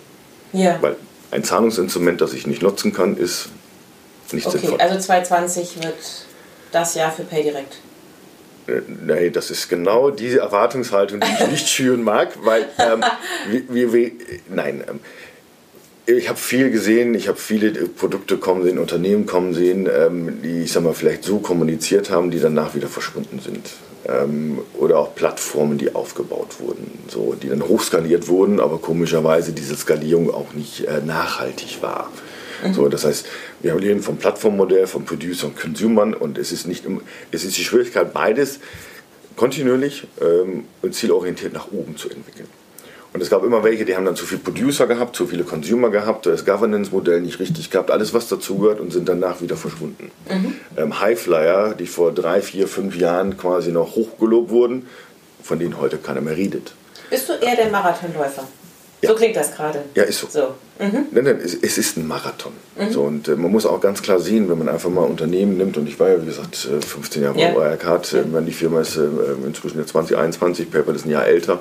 Ähm, wenn ich einfach mal davon ausgehe, rein kalkulatorisch mich hinsetze und sage, Zinseszinseffekt. Jede dieser Firmen wächst, keine Ahnung, 20, 30 Prozent pro Jahr. Und wenn ich das über 20 Jahre mache, ja, dann komme ich heute dahin, wo die sind. So. Wir reden hier Zum aber ja. richtig. So und keine dieser Firmen hatte einen Hockeystick, wie das immer so schön. Ja, ja, oder- Das, das, oder heute denken wir das alle, das war aber nicht der Fall. Ja, okay. Sondern das ist ein kontinuierliches Wachstum auf beiden Seiten, ähm, um es nach oben zu bewegen. Und kein Wunder über Nacht. Aber du musst ja tatsächlich auch, oder das Unternehmen, wahrscheinlich du eben auch als Vorsitzender der Geschäftsführung, viel Kritik aushalten. Ne? Euch kennt keiner, Totgeburt, etc. etc. Ja, es ist die nicht, die, nicht die immer schönste Seite des Jobs, aber Genau. es gehört dazu. Aber wie hältst du Kritik aus? Beruflich wie privat? Kannst du damit gut umgehen? Kommt immer davon, wie, wie sie kommt. ähm, kann ich damit gut umgehen? Vielleicht sollte ich die Frage an meine Frau stellen, was sie dazu sagt. Die ist aber jetzt leider nicht da. Ähm, nein, äh, lass mich mal so formulieren. Ähm, sie blättert nicht an mir ab. Was vielleicht auch gar nicht äh, schlecht ist, weil wenn ich mir überlege, sie blättert an mir ab, dann ähm, ist es vielleicht auch gar nicht richtig, weil ich bin der Meinung, man muss auch für Kritik offen sein. Und ich verstehe diese Kritik ja teilweise auch. Ähm, einiges an den Kritiken verstehe ich nicht, weil sie nicht uns betreffen und sie auch nicht von uns, ich sag mal, Paydirect betreffen und nicht Paydirect motiviert sind. Ähm, wenn man, ich sag mal, manchmal unsere Gesellschafter ärgern möchte, dann ist es, kann man natürlich wieder auf Paydirect immer schießen. Ähm, ist die Frage, ob das fair ist, aber unter uns, das, die Frage brauche ich mir nicht stellen, weil das ist einfach so. Äh, von der Seite her, ähm, für mich geht es darum, letztendlich das, was wir tun, gut zu machen, ähm, weiterzuentwickeln, weil ich dann glau hoffe, glaube, ähm, dass dann irgendwann die Wahrnehmung auch sich verändern wird. Ähm, so, und das ist, das ist die, wie gesagt, die Herausforderung. Aber du sagst ja, du pendelst. Wenn, wenn der? Weg einfach wäre, wäre ja langweilig. Ganz genau. Du sagst ja, du, du pendelst nach München. Ist es dann sozusagen auch gut, dass du nicht jeden Abend nach Hause gehst und deine Familie mit der Kritik vollmüllst, die du über den Tag als in deiner beruflichen Position aushalten musstest? Ähm, nein, ich bin auch gar nicht so derjenige, der das dann nicht immer woanders unter Umständen auskippt. Nee, du machst das mit dir selber aus. Ich mache vieles mit mir selber aus ähm, an der Stelle. Ähm, klar ähm, diskutiert man dann auch zu Hause über bestimmte Problemstellungen oder ähm, was einen nervt. Ähm, klar kommt dann schon mal die Frage, wie lange willst du das noch machen? Was sagst du dann? Ähm, das ist ganz einfach. Ähm, es, ich habe festgestellt, egal in diesen 20 Jahren Berufsleben, ist, du hast immer etwas, was dich stört. Und da gibt es ja den lieben Spruch, love it, leave it or change it. Ähm, so, und äh, dann habe ich einfach im Prinzip immer wieder überlegt, love it, leave it or change it. Und momentan bin ich einfach beim change it. Und love it. Weil es, man kann sich immer überlegen, gibt man sein Schicksal in die Hände anderer oder bestimmt man sein Schicksal selber? So, und ich Das ist ja ganz bei einfach direkt nicht so ganz einfach. man ist nie unabhängig. Keiner von uns ist wirklich unabhängig. Egal wo wir arbeiten, was wir tun, wir sind nie komplett unabhängig und das Leben besteht immer aus Kompromissen. Aber hättest du nicht mal Lust gehabt zu gründen? Da hättest du ja die Unabhängigkeit als Gründer. Ähm, Doch, hatte ich, aber ich glaube, ich habe den Zeitpunkt verpasst. Wäre das auch ein Payment gewesen? Das weiß ich noch nicht mal. Das kann ich gar nicht sagen. Ähm, so Achso, weil du sagst, du hast den Zeitpunkt verpasst. Du hast den. Ja, und ich habe im Prinzip auch äh, beruflich ähm, äh, oftmals nicht die Zeit gehabt, mir zu überlegen, zu gründen. Ähm, und das, was ich oftmals im Beruf gemacht habe, zu sehr geliebt, mit so viel Energie auch gemacht, dass ich nicht irgendwie die, die, die Energie hatte, für daneben noch was irgendwie zu gründen, mir Gedanken zu machen. Um Aber auch nie Vollbremsung und ich gründe jetzt. Also machen ja auch viele, dass sie ins Risiko gehen, sagen, naja gut, erstmal stimmt es auf meinem Konto, ich kann irgendwie zwei, drei Jahre damit meine Familie durchbringen, die Zeit nehme ich mir, um Das ist schön für die Leute, wenn sie zwei, drei Jahre überleben können. ähm, nee, ähm, kam für mich irgendwie nie in Frage. Ähm, weiß ich nicht. Ähm, fehlt mir vielleicht die notwendige Konsequenz. Vielleicht bin ich einfach nicht der Gründertyp. Aber die Idee wäre da gewesen. Och, Ideen hätte ich genug. Das ist nicht das Thema. Ich habe oft genug mit Leuten zusammengesetzt, äh, gesessen und Ideen gesponnen, die die dann teilweise genommen haben und verfeinert haben. Ähm, oder ausprobiert haben, am Markt getestet haben, etc. pp. Da habe ich immer wieder welche, mit denen ich philosophiere, über mögliche Ideen. Ähm, aber nie selber so quasi diesen mutigen Schritt gewagt. Ja. Ja, an der Stelle bin ich vielleicht ein Feigling. Also doch über die Sicherheit des regelmäßigen Einkommens. Ähm, mh, ja, das ist dann aber erst einer privaten Sicht ein Stück weit heraus. Ähm, wenn ich das jetzt beruflich nehme, ist es nicht so, dass ich sage, ich suche nicht die Herausforderung. Um es mal so zu formulieren. Als Gründer hat man beides. Man hat die berufliche Herausforderung und die private Herausforderung gleichzeitig. Ähm, Na, vor allem, wenn man auch Kinder hat. Wie alt sind deine Kinder? 16 und 18. Oh ja, So, okay. und das ist- haben auch schon es ist- verschlungen. Ja, ich sag dann immer, da laufen meine beiden Porsche, die haben vier Beine. Man darf es überhaupt nicht hochrechnen. Äh. wenn man sie nicht so lieben würde. Ich wollte gar keine Porsche haben, Nee, weil ich würde die nie tauschen für irgendwas. ja. Beides, Kinder und Porsche. Wäre das was? Ähm, nee, ich bin nicht so ein materielle äh, Ding und äh, ich bin inzwischen ja viel am Pendeln. Ich fahre fast alles nur mit öffentlichen Verkehrsmitteln. Ich nutze inzwischen sogar selten ein Taxi. Ich laufe lieber zu Fuß, da kriege ich mal frische Luft. Ähm, so, und äh, die Bewegung hält dann jung. So, und von der Seite her, ähm, ich stelle einfach nur fest, Besitzen ähm, oder alles, was man an Eigentum hat, bedeutet immer eine Verpflichtung. Steht übrigens schon im Grundgesetz. Eigentum verpflichtet. Ähm, und äh, anders formuliert, es bedeutet, man muss sich darum kümmern. Es kostet Geld. Und Ähm, Zeit. und Zeit. Ja. So, und Bequemlichkeit siegt. Da sind wir wieder beim Thema. Was ist denn für dich der größte Luxus? Ähm, ist Zeit. Mhm. Das ist äh, Zeit ähm, für andere Dinge und Zeit, mal den Kopf leer zu bekommen. Das ist Luxus. Und mit Freunden zusammenzusitzen, ähm, zu diskutieren, philosophieren, übers Leben zu reden. Mhm, Ähm, Sind es Leute aus der Payment-Branche? Oder brauchst du dann gerade Leute, die es sind keine Leute aus der Payment. was ganz anderes machen? Ja, Unterschied. Versicherung, äh, Personalberatung, unterschiedlichste. Ähm, aber wir reden meist noch gar nicht über die Arbeit. Ah ja. Klar fragen wir uns mal, wie ist es denn, etc. pp. oder tauschen mal Herausforderungen oder fragen mal nach Mhm, Rat oder so. Aber im Großen und Ganzen reden wir über andere Dinge. Ist auch mal ganz es schön. gibt ne? was anderes als Arbeit. Ganz wichtig. Für dich ist das so, ja? Weil für manche ist das ja quasi, ich lebe für meine Arbeit. Ähm, ich arbeite gerne. Ich glaube, auch wenn ich das nicht tu gerne tun würde, dann wäre ich auch nicht wo, da, wo ich heute bin ähm, und könnte auch nicht die Energie da reinbringen, die ich gerne reinbringen möchte. Ähm, in solche Themen, weil ich gerne im Prinzip auch jemand bin, der versucht nach vorne zu ziehen, Leute nach vorne zu pushen, zu entwickeln, vorwärts zu treiben. Ähm, so und äh, gucke immer, was kann ich tun, wie können wir Dinge bewegen ähm, oder anderswo einfach mal machen. Ähm, privat äh, mache ich auch gerne andere Dinge. Ah ja, genau. Was ist Luxus? Luxus ist mit dem Downhill-Bike einen Berg runterdonnern. Das ist für mich Ich Luxus. dachte, du würdest jetzt sagen, wenn ich irgendwie vor Sardinien mit meinem Segelboot ankere. Ähm, nee, Nein? nein. Weil das letzte Mal, als wir uns im Sommer gesehen haben, da hast du ja, warst du braun gebrannt und kamst gerade von deinem Segelboot und wirktest sehr ausgeglichen. Also erstens war es nicht mein Segelboot, äh, sondern das war eine gemietet, Ein- ein, ein gemieteter gemietetes- Motorkat, ein Katamaran. Äh, und Kapitän war meine Frau. Ich bin nur das Smoothie in dem Augenblick. Musst du kochen? Ja, ich habe mich ums Essen gekümmert. ah ja, das heißt, sie segelt. Äh, sie hat den äh, Führerschein, ich habe keinen Führerschein. Ach so, okay. Willst du ihn nachholen, damit ihr euch abwechseln könnt und dann einmal über nein. den großen Ozean segeln? Nein, muss ja auch nicht.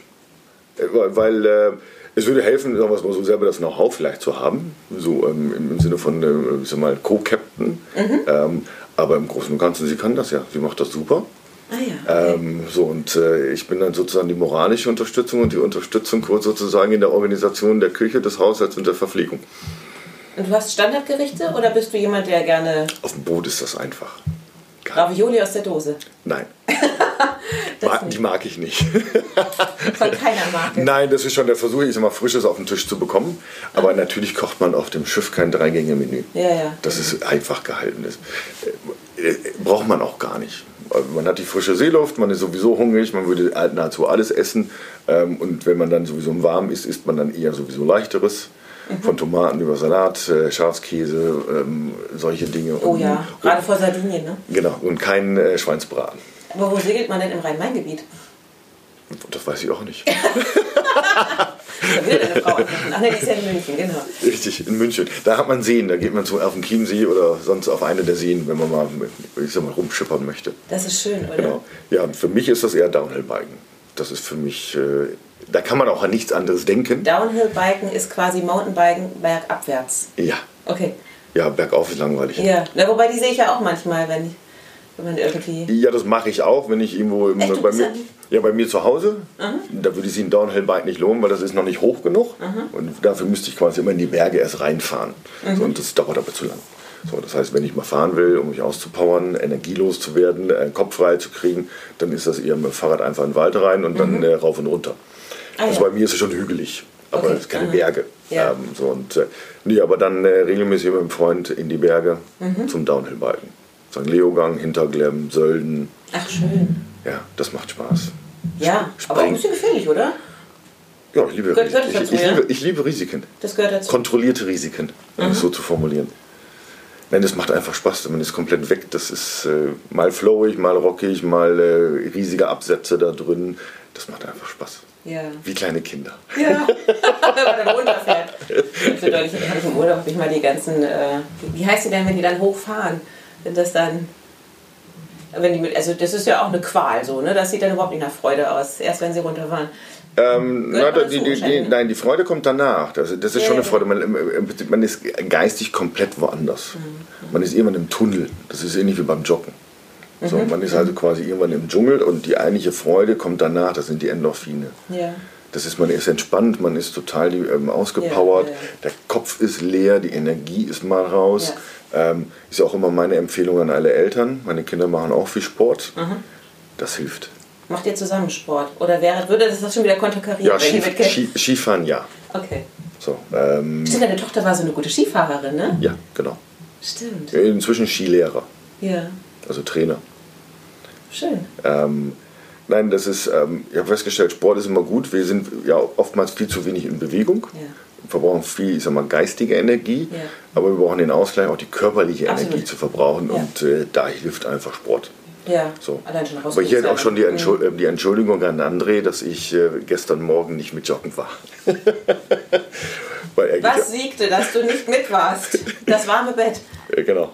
Oder Ja. der viele Alkohol am Abend vorher. Ähm, nee, ähm, Sie waren im Osten von Frankfurt, ich, ich habe meine Wohnung im Westen von Frankfurt und das hätte erstmal eine halbe Stunde gedauert, dahin Den zu kommen.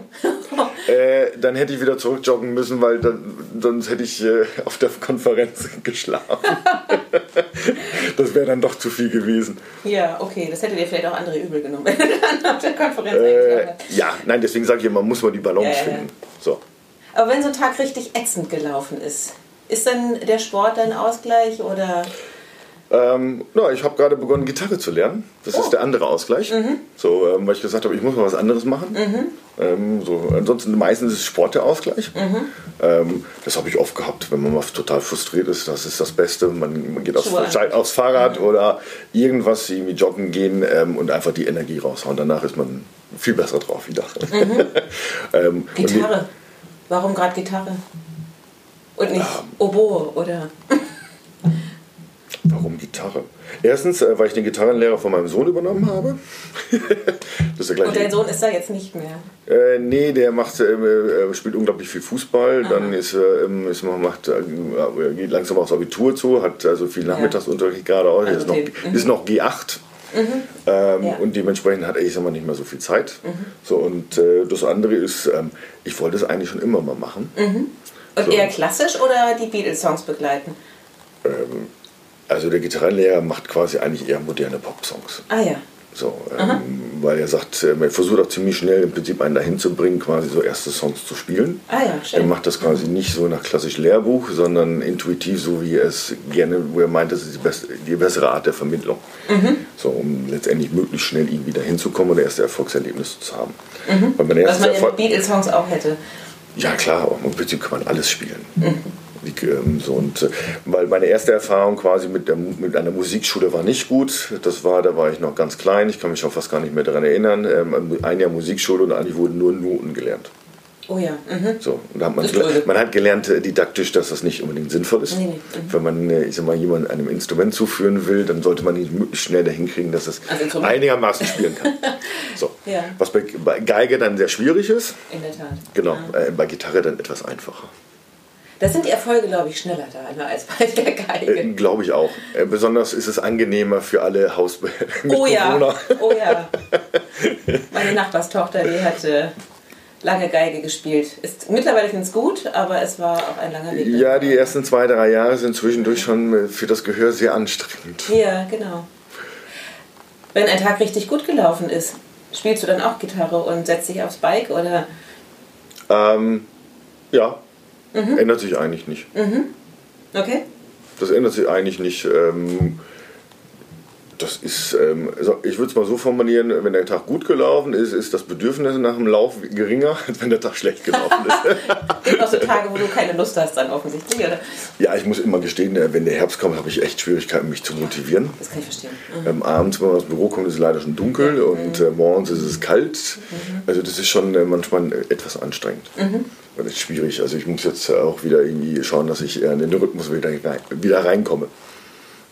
Ja, genau. Ja, nee, das kann ich total gut verstehen. Ich habe da sowieso allerhöchste Hochachtung, immer diesen, sich innerlich da so zu motivieren, die Schuhe anzuziehen oder, und das auch in so einer Kontinuität natürlich auch. Ne? Ja, sich, aus mal. einem, sich aus einem warmen Bett rausquälen. Danke, dass du es zugibst, weil äh, mir erzählen immer alle, nein, es gibt nichts Tolleres. Und ich denke so, und findet ihr warmes Ähm. Bett nicht schön? So. Nein, das ist wie mit dem Skifahren gehen. Ähm, meine Tochter ist ja Skirennen gefahren und dementsprechend bin ich sehr oft ähm, an vielen Wochenenden morgens ähm, zwischen 6 und 7 Uhr aufgestanden, um ins Auto zu steigen und irgendwel- in irgendwelche Skigebiete zu fahren. Jeden Morgen denkt man sich, muss das sein? Ja. Irgendwann hört man auf, darüber nachzudenken, weil es einfach so ist. Aber jedes Mal, wenn man dann in dem Berg drin steht, um 10 Uhr, auch bei minus 20 Grad, die, der blaue Himmel, dann hatte irgendwie bei einem Skirennen gingen dann irgendwie 30 Heißluftballons hoch, dann steht man da und denkt sich, Gott sei Dank bin ich aufgestanden. wäre aber quasi nicht die Notwendigkeit da gewesen, Ja, ja. wüsste ich nicht, ob ich aufgestanden wäre. Also danach weiß man immer, es war die richtige Entscheidung. Ja, ja, ja. So, und das ist ja immer ein bisschen, eh, was für uns alle immer betrifft, man weiß eigentlich nie am Anfang, ob eine Entscheidung richtig ist. Man weiß es immer nur irgendwann am Ende oder zwischendurch. Das stimmt. Genau. Was, was war denn in den letzten 24 Monaten die beste Entscheidung, die du getroffen hast? Ähm, also gut, Entscheidungen hier alleine treffe ich sowieso nicht alleine, sondern Mhm. ist man letztendlich im Prinzip äh, treffen wir Entscheidungen ähm, alle zusammen. Ähm, sind verschiedene Dinge. Ähm, auf der einen Seite ähm, One-Click ähm, letztendlich zu pushen und in andere Verticals auch hin, vorzudringen. Und das andere ist, unseren Checkout zu überarbeiten. So, also wir haben den ja überarbeitet. Mhm. Du, aber, du antwortest jetzt sehr beruflich. Ja, genau, das Ja. ist sehr beruflich. Ähm, ähm, an der Stelle, ähm, um letztendlich, ähm, ich sag mal, das Ganze moderner zu gestalten, freundlicher zu ähm, gestalten und auch mehr das, was wir sind, eine Funktion am Girokonto rüberzubringen. Auch, Mhm, auch, ich sag mal, im Design des Ganzen. Ähm, das war so, ich sag mal, wenn man jetzt die berufliche Seite nimmt, ähm, das würde mir nicht länger nachdenken würde, würde mir wahrscheinlich noch mehr einfallen. Aber Mhm. das waren so, ich sag mal, so die zwei ähm, vielleicht wichtigsten Dinge, die mir einfallen. Mhm. Ähm, so, und auf der privaten Seite fällt mir jetzt gar nicht auf die Schnelle was ein. Mhm. Mountainbiken gegangen zu sein, Ein Genau. neues Bike gekauft. äh, Bootsfahren, äh, Bootfahren in äh, Sardinien. Ähm, nee, neues Bike habe ich nicht gekauft. Ja, aber du hast mich tatsächlich, als wir darüber sprachen, habe ich äh, hinterher gedacht, ich muss jetzt auch nach Sardinien. Ich war wirklich total. Ähm, Du hast mich da tatsächlich sehr mit abgeholt mit dieser. ja, kann ich, Mit nur, Sardinien. kann ich nur empfehlen. Äh, man muss sich aber nur eins bewusst sein. Ähm, Ja, die Costa Smeralda wird es für mich nicht. Also. Ja, wenn man da oben mit dem Boot rumfährt, ähm, man darf sich, muss sich bewusst sein, ähm, dass ähm, man letztendlich im Prinzip selber das Gefühl hat, man ist eigentlich ein armer Mensch auf dieser Welt. Weil da mhm. solche Luxusboote rumfahren, dass man denkt, oh Gott, Armut kotzt mich an. Bist du offen für Neid? Ist das ein Gefühl, was du kennst? Nein. Ich, ähm, ich, nein, ähm, wie ich schon vorhin so sagte, ähm, im Prinzip ist es so, je mehr man besitzt, umso mehr muss man sich darum kümmern. Mhm, und äh, manchmal frage ich mich, ob ich nicht diese Menschen bemitleiden sollte. Weil wenn ich sowas habe, muss ich mich darum kümmern. Mhm. Auch wenn ich Personal habe, das sich darum kümmert, mhm. muss ich mich um das Personal ja, kümmern. So, und, und, wo ich dann mich frage, ich wollte es persönlich nicht. Mhm. Es wäre wär nie für mich ein Ziel. Aber für geliehen würdest du es nehmen? Also damit mal rumzufahren, eingeladen zu werden, ja. ja das ist schon ein anderes Thema. Ähm, nein, das ist aber auch gar nicht, weil das Boot jetzt vielleicht groß ist oder schön ist, sondern es geht ja eigentlich nur um die Erle die Erle das Erlebnis, die Erfahrung. Mhm. So, weil ich kann ja später im Alter nichts mitnehmen. So, keine Ahnung, wenn ich mir vorstelle, ich bin irgendwann im Altersheim und betreuten Wohnen oder sonst was. Mhm. Ich kann das ja alles gar nicht mitnehmen. Mhm. Den ganzen Besitz, den man mhm. vielleicht angehäuft hat, mhm. den kann ich nicht mitnehmen. Was ich aber immer mitnehme, was jeder von uns mitnimmt, sind das, was wir im Kopf haben. Das sind die Erinnerungen. Mhm. Ob das die Freunde sind, äh, die Erlebnisse, die sind, ähm, ob das. Ähm, ich sage dann auch immer, wenn so Dinge schief laufen, sage ich immer: guck mal, jetzt hast du was zu erzählen. Die Dinge, die mhm. Dinge merkt man sich und später lacht man drüber. Mhm. Und man wächst ja auch dran oftmals an so. Ja, und man wächst auch dran. Aha, so. Und das ist, wo ich immer sage, das macht ja auch Menschen ja interessant. Auch Narben im Gesicht sind ja immer, ich sag mal, ist eine Geschichte, die dahinter steckt. Und das macht ja Menschen auch wieder interessant. Wenn wir alle gleich aussehen, gleiche Kopfform haben, etc. pp. Ja, auch langweilig. Und hätten wir nicht alle irgendwie teilweise diese Narben oder diese Freudenerlebnisse, ja, dann wären wir alle gleich. Sie mit Falten, ne? viele haben ja da auch eine ganz positive Einstellung, sodass sie sagen, im Grunde freue ich mich fast drauf. Weil du hattest das eingangs gesagt, du wirst nächstes Jahr 50, ein Jahr hast du noch Schonfrist, ähm, aber. Nein, sie gehören ja dazu. Ist mal jede Narbe irgendwie, keine Ahnung, mhm. man kann auch sagen, jede Narbe symbolisiert irgendwas. Mhm. So, das sind meine Denkfalten, das sind meine Lachfalten, ja, ja, ja. Okay. meine Grübelfalten, was auch immer. Ähm, so, ähm, ich glaube, ich, ich merkst, dass ich liebe die Vielfalt, weil ich, ich finde es einfach immer am spannendsten. Ähm, ich finde Homogenität unglaublich langweilig. Aha, aha, okay. Und ich mag Menschen, die mal vielleicht anders sind, äh, die, wo man äh, sich mit streiten kann, äh, fetzen kann, ähm, sich wieder versöhnen kann, alles was dazugehört, weil das macht das Leben doch spannend. Absolut. Und jetzt kommt eine ganz dahergedrehte Überleitung zur nächsten Frage zum Thema Vielfalt. Klarna hat Snoop Dogg. Das ist ja nun auch jemand, der keinem, keinem äh, Standard äh, entspricht. So. Ja, richtig. War das jetzt eine gute Überleitung? ähm, wen würdest du dir wünschen als, ich meine, gut, ihr habt, ähm, ach, fällt mir sein Name nicht ein, ähm, als Axel, Testimonial. Hatten wir Axel Prahl. Axel Prahl, ihr hattet ja. ihn, genau. Wen ja. würdest du dir denn, Klarna hat Snoop Dogg, wen möchtest du haben? Ähm, das ist eine gute Frage ähm, und die Frage kann ich nicht beantworten. Also nicht Snoop Dogg, ich glaube, das würde nicht passen. Wer würde denn passen? Ähm, das ist eine gute Frage. Ähm, da müsste ich echt überlegen. Mhm. Ähm, so, weil Klarna hat eine ganz klar, ich sag mal, ähm, klare Markenstrategie ähm, so, und äh, eine ganz klare Positionierung ähm, und äh, fahren da, ich sag mal, massiv auf. Mhm. Ich kenne das auch ähm, in England, wo sie, ich sag mal, sehr stark massiv äh, Marketing machen. auch gerade in Richtung Konsumenten. Bei uns, nein, ich könnte es mir nicht vorstellen. Also mir fällt jetzt keine Person ein, die mhm. nicht passen würde. Ich bin mir gar nicht um die Frage, ähm, ähm, ob eine Person, eine Persönlichkeit, äh, wir haben es hier äh, mit Axel Prahl letztendlich, sage ich mal, einmal gemacht, mhm. über ein Jahr. Ähm, ob das letztendlich im Prinzip, ähm, und das ist im Marketing ja immer so schwierig, ähm, letztendlich zu gucken und zu wissen, was ich tue, das zu messen, um letztendlich zu sehen, ob es das Richtige ist. Mhm. Das weiß man Marketing auch vorher nie. Mhm. Ähm, danach weiß man es vielleicht ein Stück besser. Ja schon gelernt, ja. Genau, so und äh, von der Seite her, ähm, da bin ich nicht sicher, wer, wer die richtige Person wäre. Mhm. So, weil nicht alle, auch nicht alle immer Testimonials funktionieren. Ähm, ja. So, und äh, bei Klarna, ja, ich finde es schon witzig, ich habe ich hab schmunzeln müssen. Ja, okay. Als ich das gesehen habe, ähm, das gehört habe, ich wusste so auf dem Tag vorher schon. Ah, okay. Bevor, vor der Ankündigung, mhm. da musste ich schon schmunzeln und sagen, ich muss jetzt erstmal nachdenken, ob das hat gut oder schlecht ist. Es hat sich überrascht? Ähm, nein. Also mhm. ähm, ein Stück weit.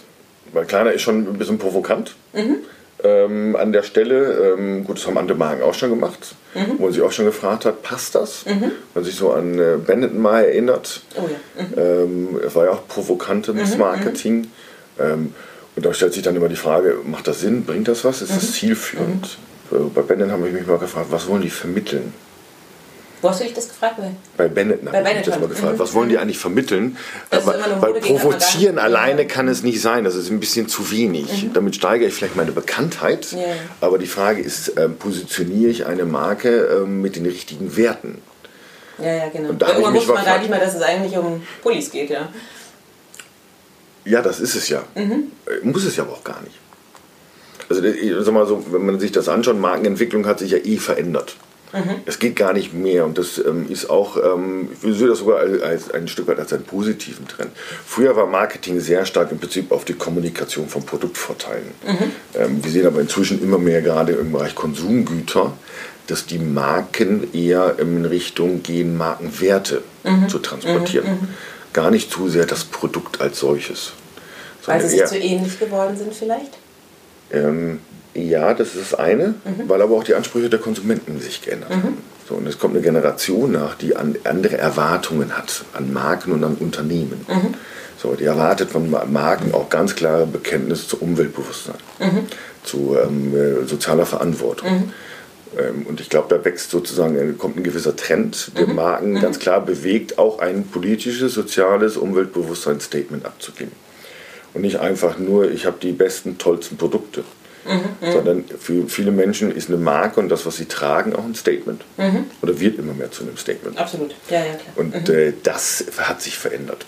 Da geht es gar nicht so sehr um die einzelnen Produkte, weil ich glaube, das ist für viele Konsumenten auch überfordernd, ganz viele tausende Produkte zu sehen, ähm, sondern eher wiederum für die Konsumenten auch vereinfachend, wenn sie sagen, ich kaufe bei der Marke, weil dann muss ich mir die ganzen ähm, allen anderen Möglichkeiten gar nicht anschauen oder in Erwägung ziehen. Könnte auch eine Motivation dahinter sein. Mhm. So, das ist etwas, ich mache mir das Leben einfacher in einer komplexeren Welt. Hat Deutschland sich zu sehr aufs Payment fokussiert, weil wir es gerade über Klarna hatten? Die machen ja deutlich mehr als bezahlen.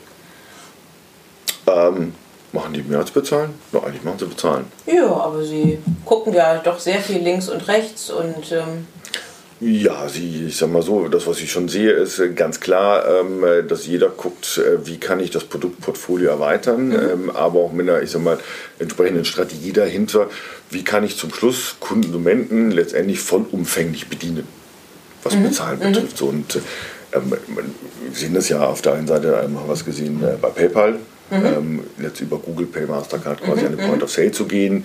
Ähm, wir sehen es bei Klarna, die auch eine Kreditkarte mhm. rausgeben, weil sie sagen, wir wollen auch an den Point of Sale ran. Ja. Ähm, aber Wann macht Pay direkt das?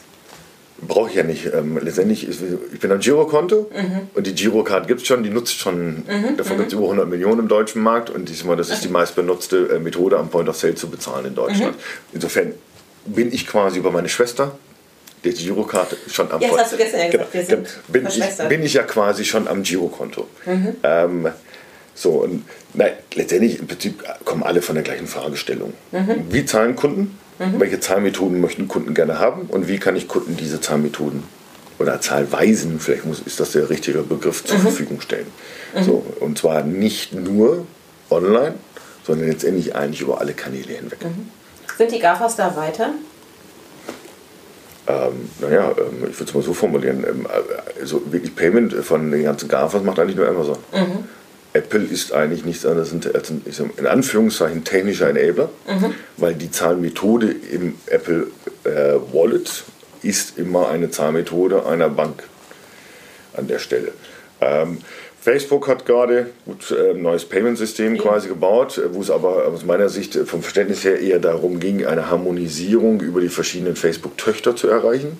Nach dem Motto, ich habe einen Account und kann in diesen Bereichen bezahlen. Das ist ein bisschen wie iTunes. Mhm. Ich kann in alle Apple-Services über iTunes bezahlen. Oder ähm, nehmen wir Google Pay. Das ist das Gleiche. Ich kann quasi ähm, Apps, in-Apps damit bezahlen, ich kann Google Services bezahlen und dahinter habe ich einen Account. Mhm. So, ähm, das ist für mich jetzt, ich sag mal, noch keine Zahnmethode, mhm. um es mal so zu formulieren. Und sie sind beschränkt quasi auf ihr Ökosystem. Facebook und Google. Wenn Amazon halt rausgeht mit Amazon Pay. Ja. So, Ja, ja. das ist äh, schon dann was natürlich im Prinzip ähm, ein ganz anderer Ansatz zu sagen, ich stelle das auch Drittdienstleistern oder anderen Händlern zur Verfügung und positioniere das dort. Ähm, aber ansonsten, sie sind heute nicht, die quasi ganz zurückgehen und sagen, ich gebe dem Kunden jetzt wirklich ein Konto. PayPal gibt dem Kunden ein E-Geld-Konto, wir haben, nutzen das Girokonto, ähm, Klarna gibt dem Kunden quasi auch irgendwie eine Form von Kundenkonto, ob das ein Forderungskonto ist, äh, bis hin zu einem Kreditkartenkonto. Ähm, und da sehen wir von verschiedensten Seiten letztendlich verschiedene Entwicklungen. Ähm, alle, ich sage immer, mit dem gleichen Fokus. Wie kann ich Kunden im Bereich Payment vollumfänglich über alle Kanäle mit allen Zahlweisen bedienen? So, ich glaube, da sind wir uns alle ähnlich. Ja, aber es, es Wir herrscht ja uns die doch, gleiche Frage. allerdings, aber es herrscht ja trotzdem ein großer Respekt vor den GAFAs. Deswegen darfst du jetzt mal ähm, sagen, wo du die Vorteile der deutschen Kreditwirtschaft gegenüber der GAFAs siehst. Äh, Interessante Frage. ähm, wo ich sie sehe, ich hatte vorhin ähm, schon einmal den Punkt, äh, das Thema Cybersecurity angesprochen. Ähm, auch wenn viele heute sagen, ähm, ganz klar, Bequemlichkeit, ähm, ähm, ich sag mal, ähm, schlägt Vertrauen. Das ist auch so. So, jetzt kommen, ich sag mal, vielleicht beide von verschiedenen Ebenen. Ja. Vielleicht kommen, ich sag mal, viele von diesen jungen Firmen ähm, oder auch den großen GAFAs letztendlich vom, äh, ich sag mal, von der Position Bequemlichkeit. Ähm, während, ich sag mal, die Banken, Sparkassen eher von der Position des Vertrauens kommen. So, und jetzt bewegen wir uns aufeinander zu. So, ähm, weil, Das glaubst du, ja? Mhm. ja, sagen wir es mal so, das ist doch zumindest, äh, ich kann es ja jetzt für PayDirect sagen, das ist das, wo wir dran arbeiten, ist ganz klar zu gucken, wie kriegen wir alles bequemer hin. So, ähm, weil Sicherheit verlangt auch Bequemlichkeit. Weil wenn Kunden keine bequemliche Lösung haben, dann ist ja das Problem, dass sie anfangen, Umwege zu finden. So, das hilft nicht, Sicherheit zu steigern. So, ähm, sondern wir müssen letztendlich, im Prinzip ist immer der Anspruch zu gucken, wie kriege ich Security und äh, Convenience miteinander so kombiniert, dass ein Kunde letztendlich die sichere Lösung auch nutzt. Ähm, so. Und letztendlich ist es so, wir alle vertrauen in deutschen Banken. Ganz klar, es gibt da viele, ähm, auch auf Basis letztendlich vielleicht der Finanzkrise, ich sag mal, die, ähm, ich sag mal, ähm, das, was die Banken und Sparkassen an der Stelle, ich sag mal, vielleicht äh, das Verhalten nicht Lobpreisen, wo man auch nicht alle über einen Kamm scheren kann und ich das auch gar nicht kommentieren will, das ist nur das, was ich im Markt wahrnehme. Wir vertrauen aber diesen Banken und Sparkassen unser Geld an.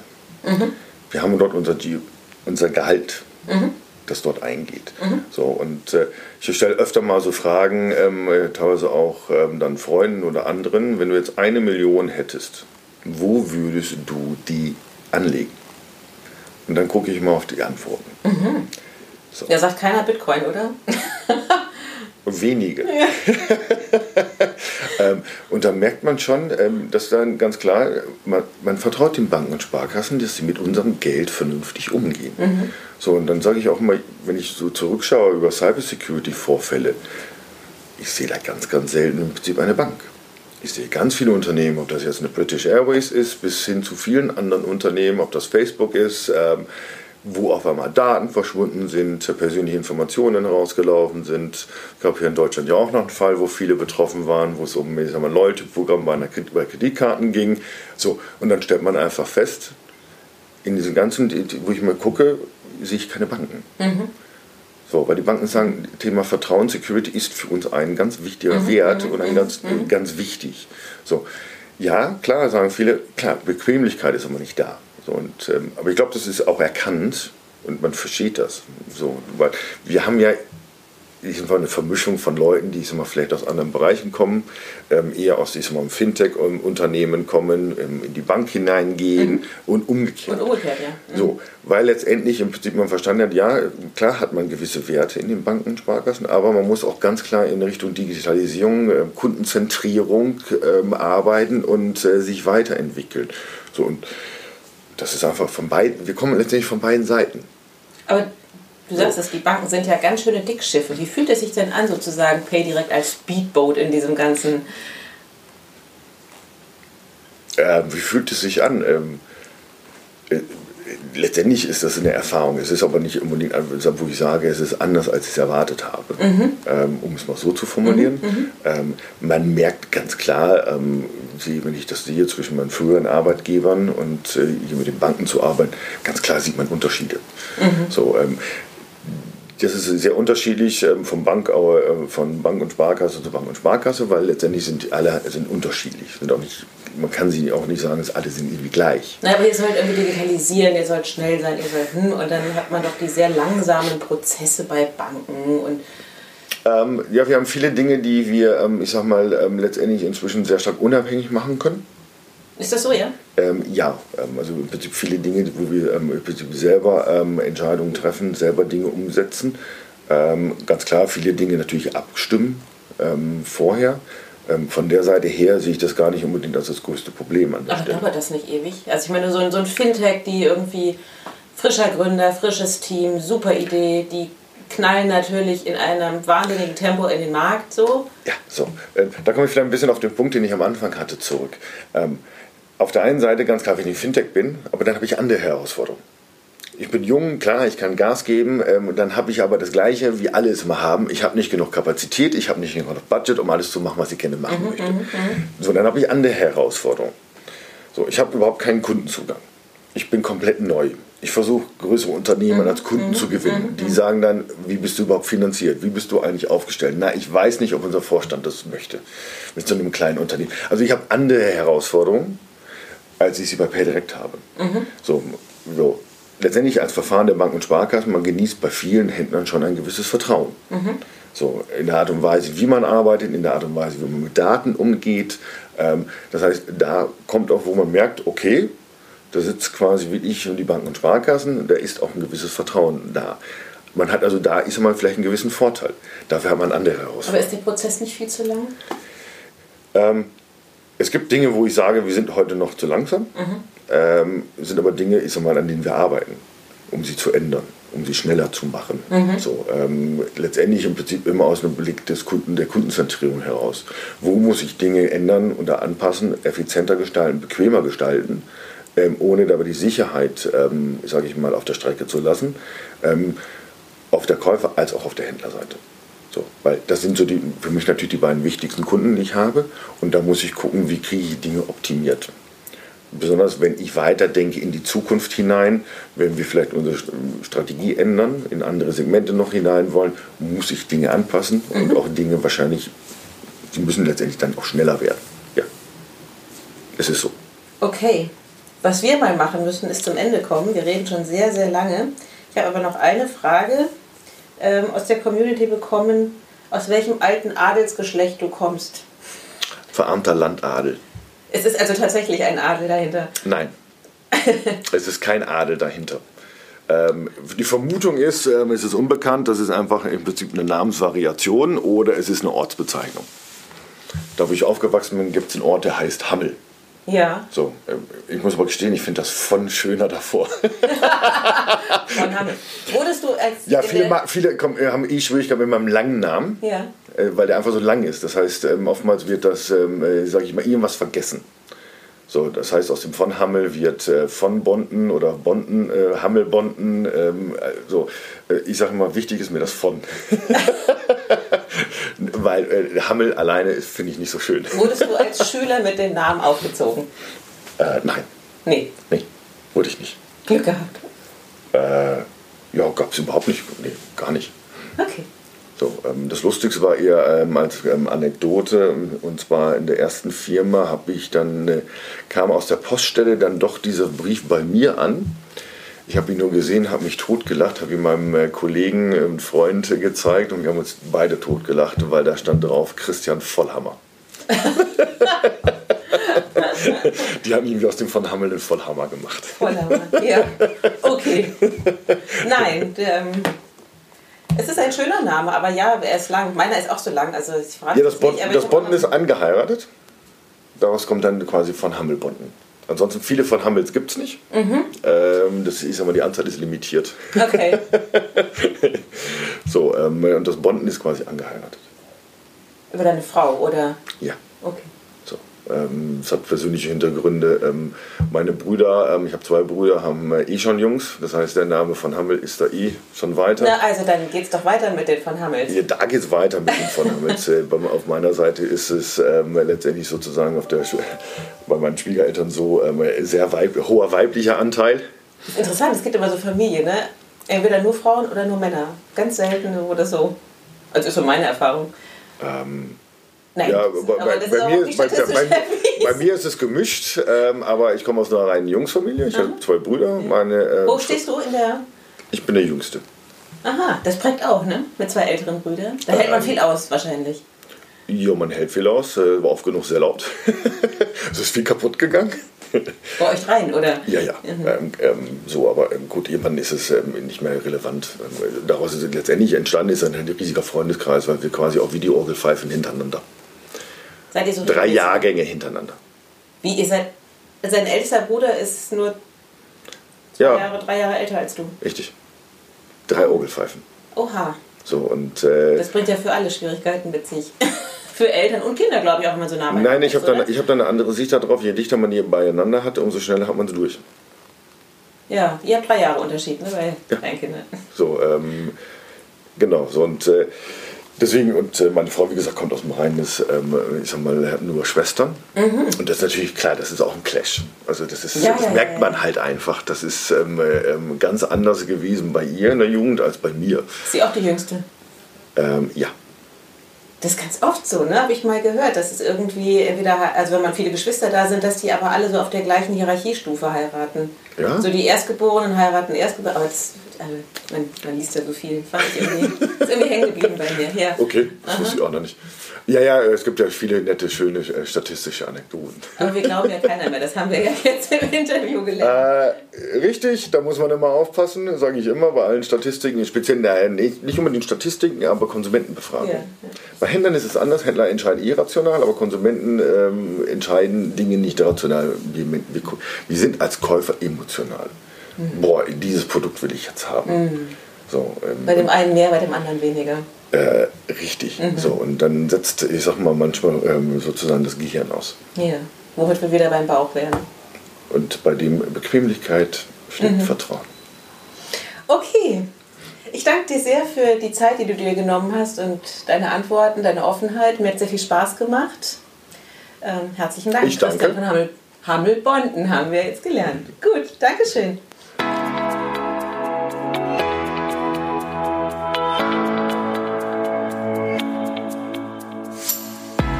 Euch hat das Format gefallen? Wir freuen uns über jeden lieben Kommentar oder im besten Falle sogar über 5 Sterne. Ihr habt noch Ideen oder Vorschläge für interessante Persönlichkeiten als Interviewpartner? Dann schreibt uns eine E-Mail an nicole at paymentandbanking.com.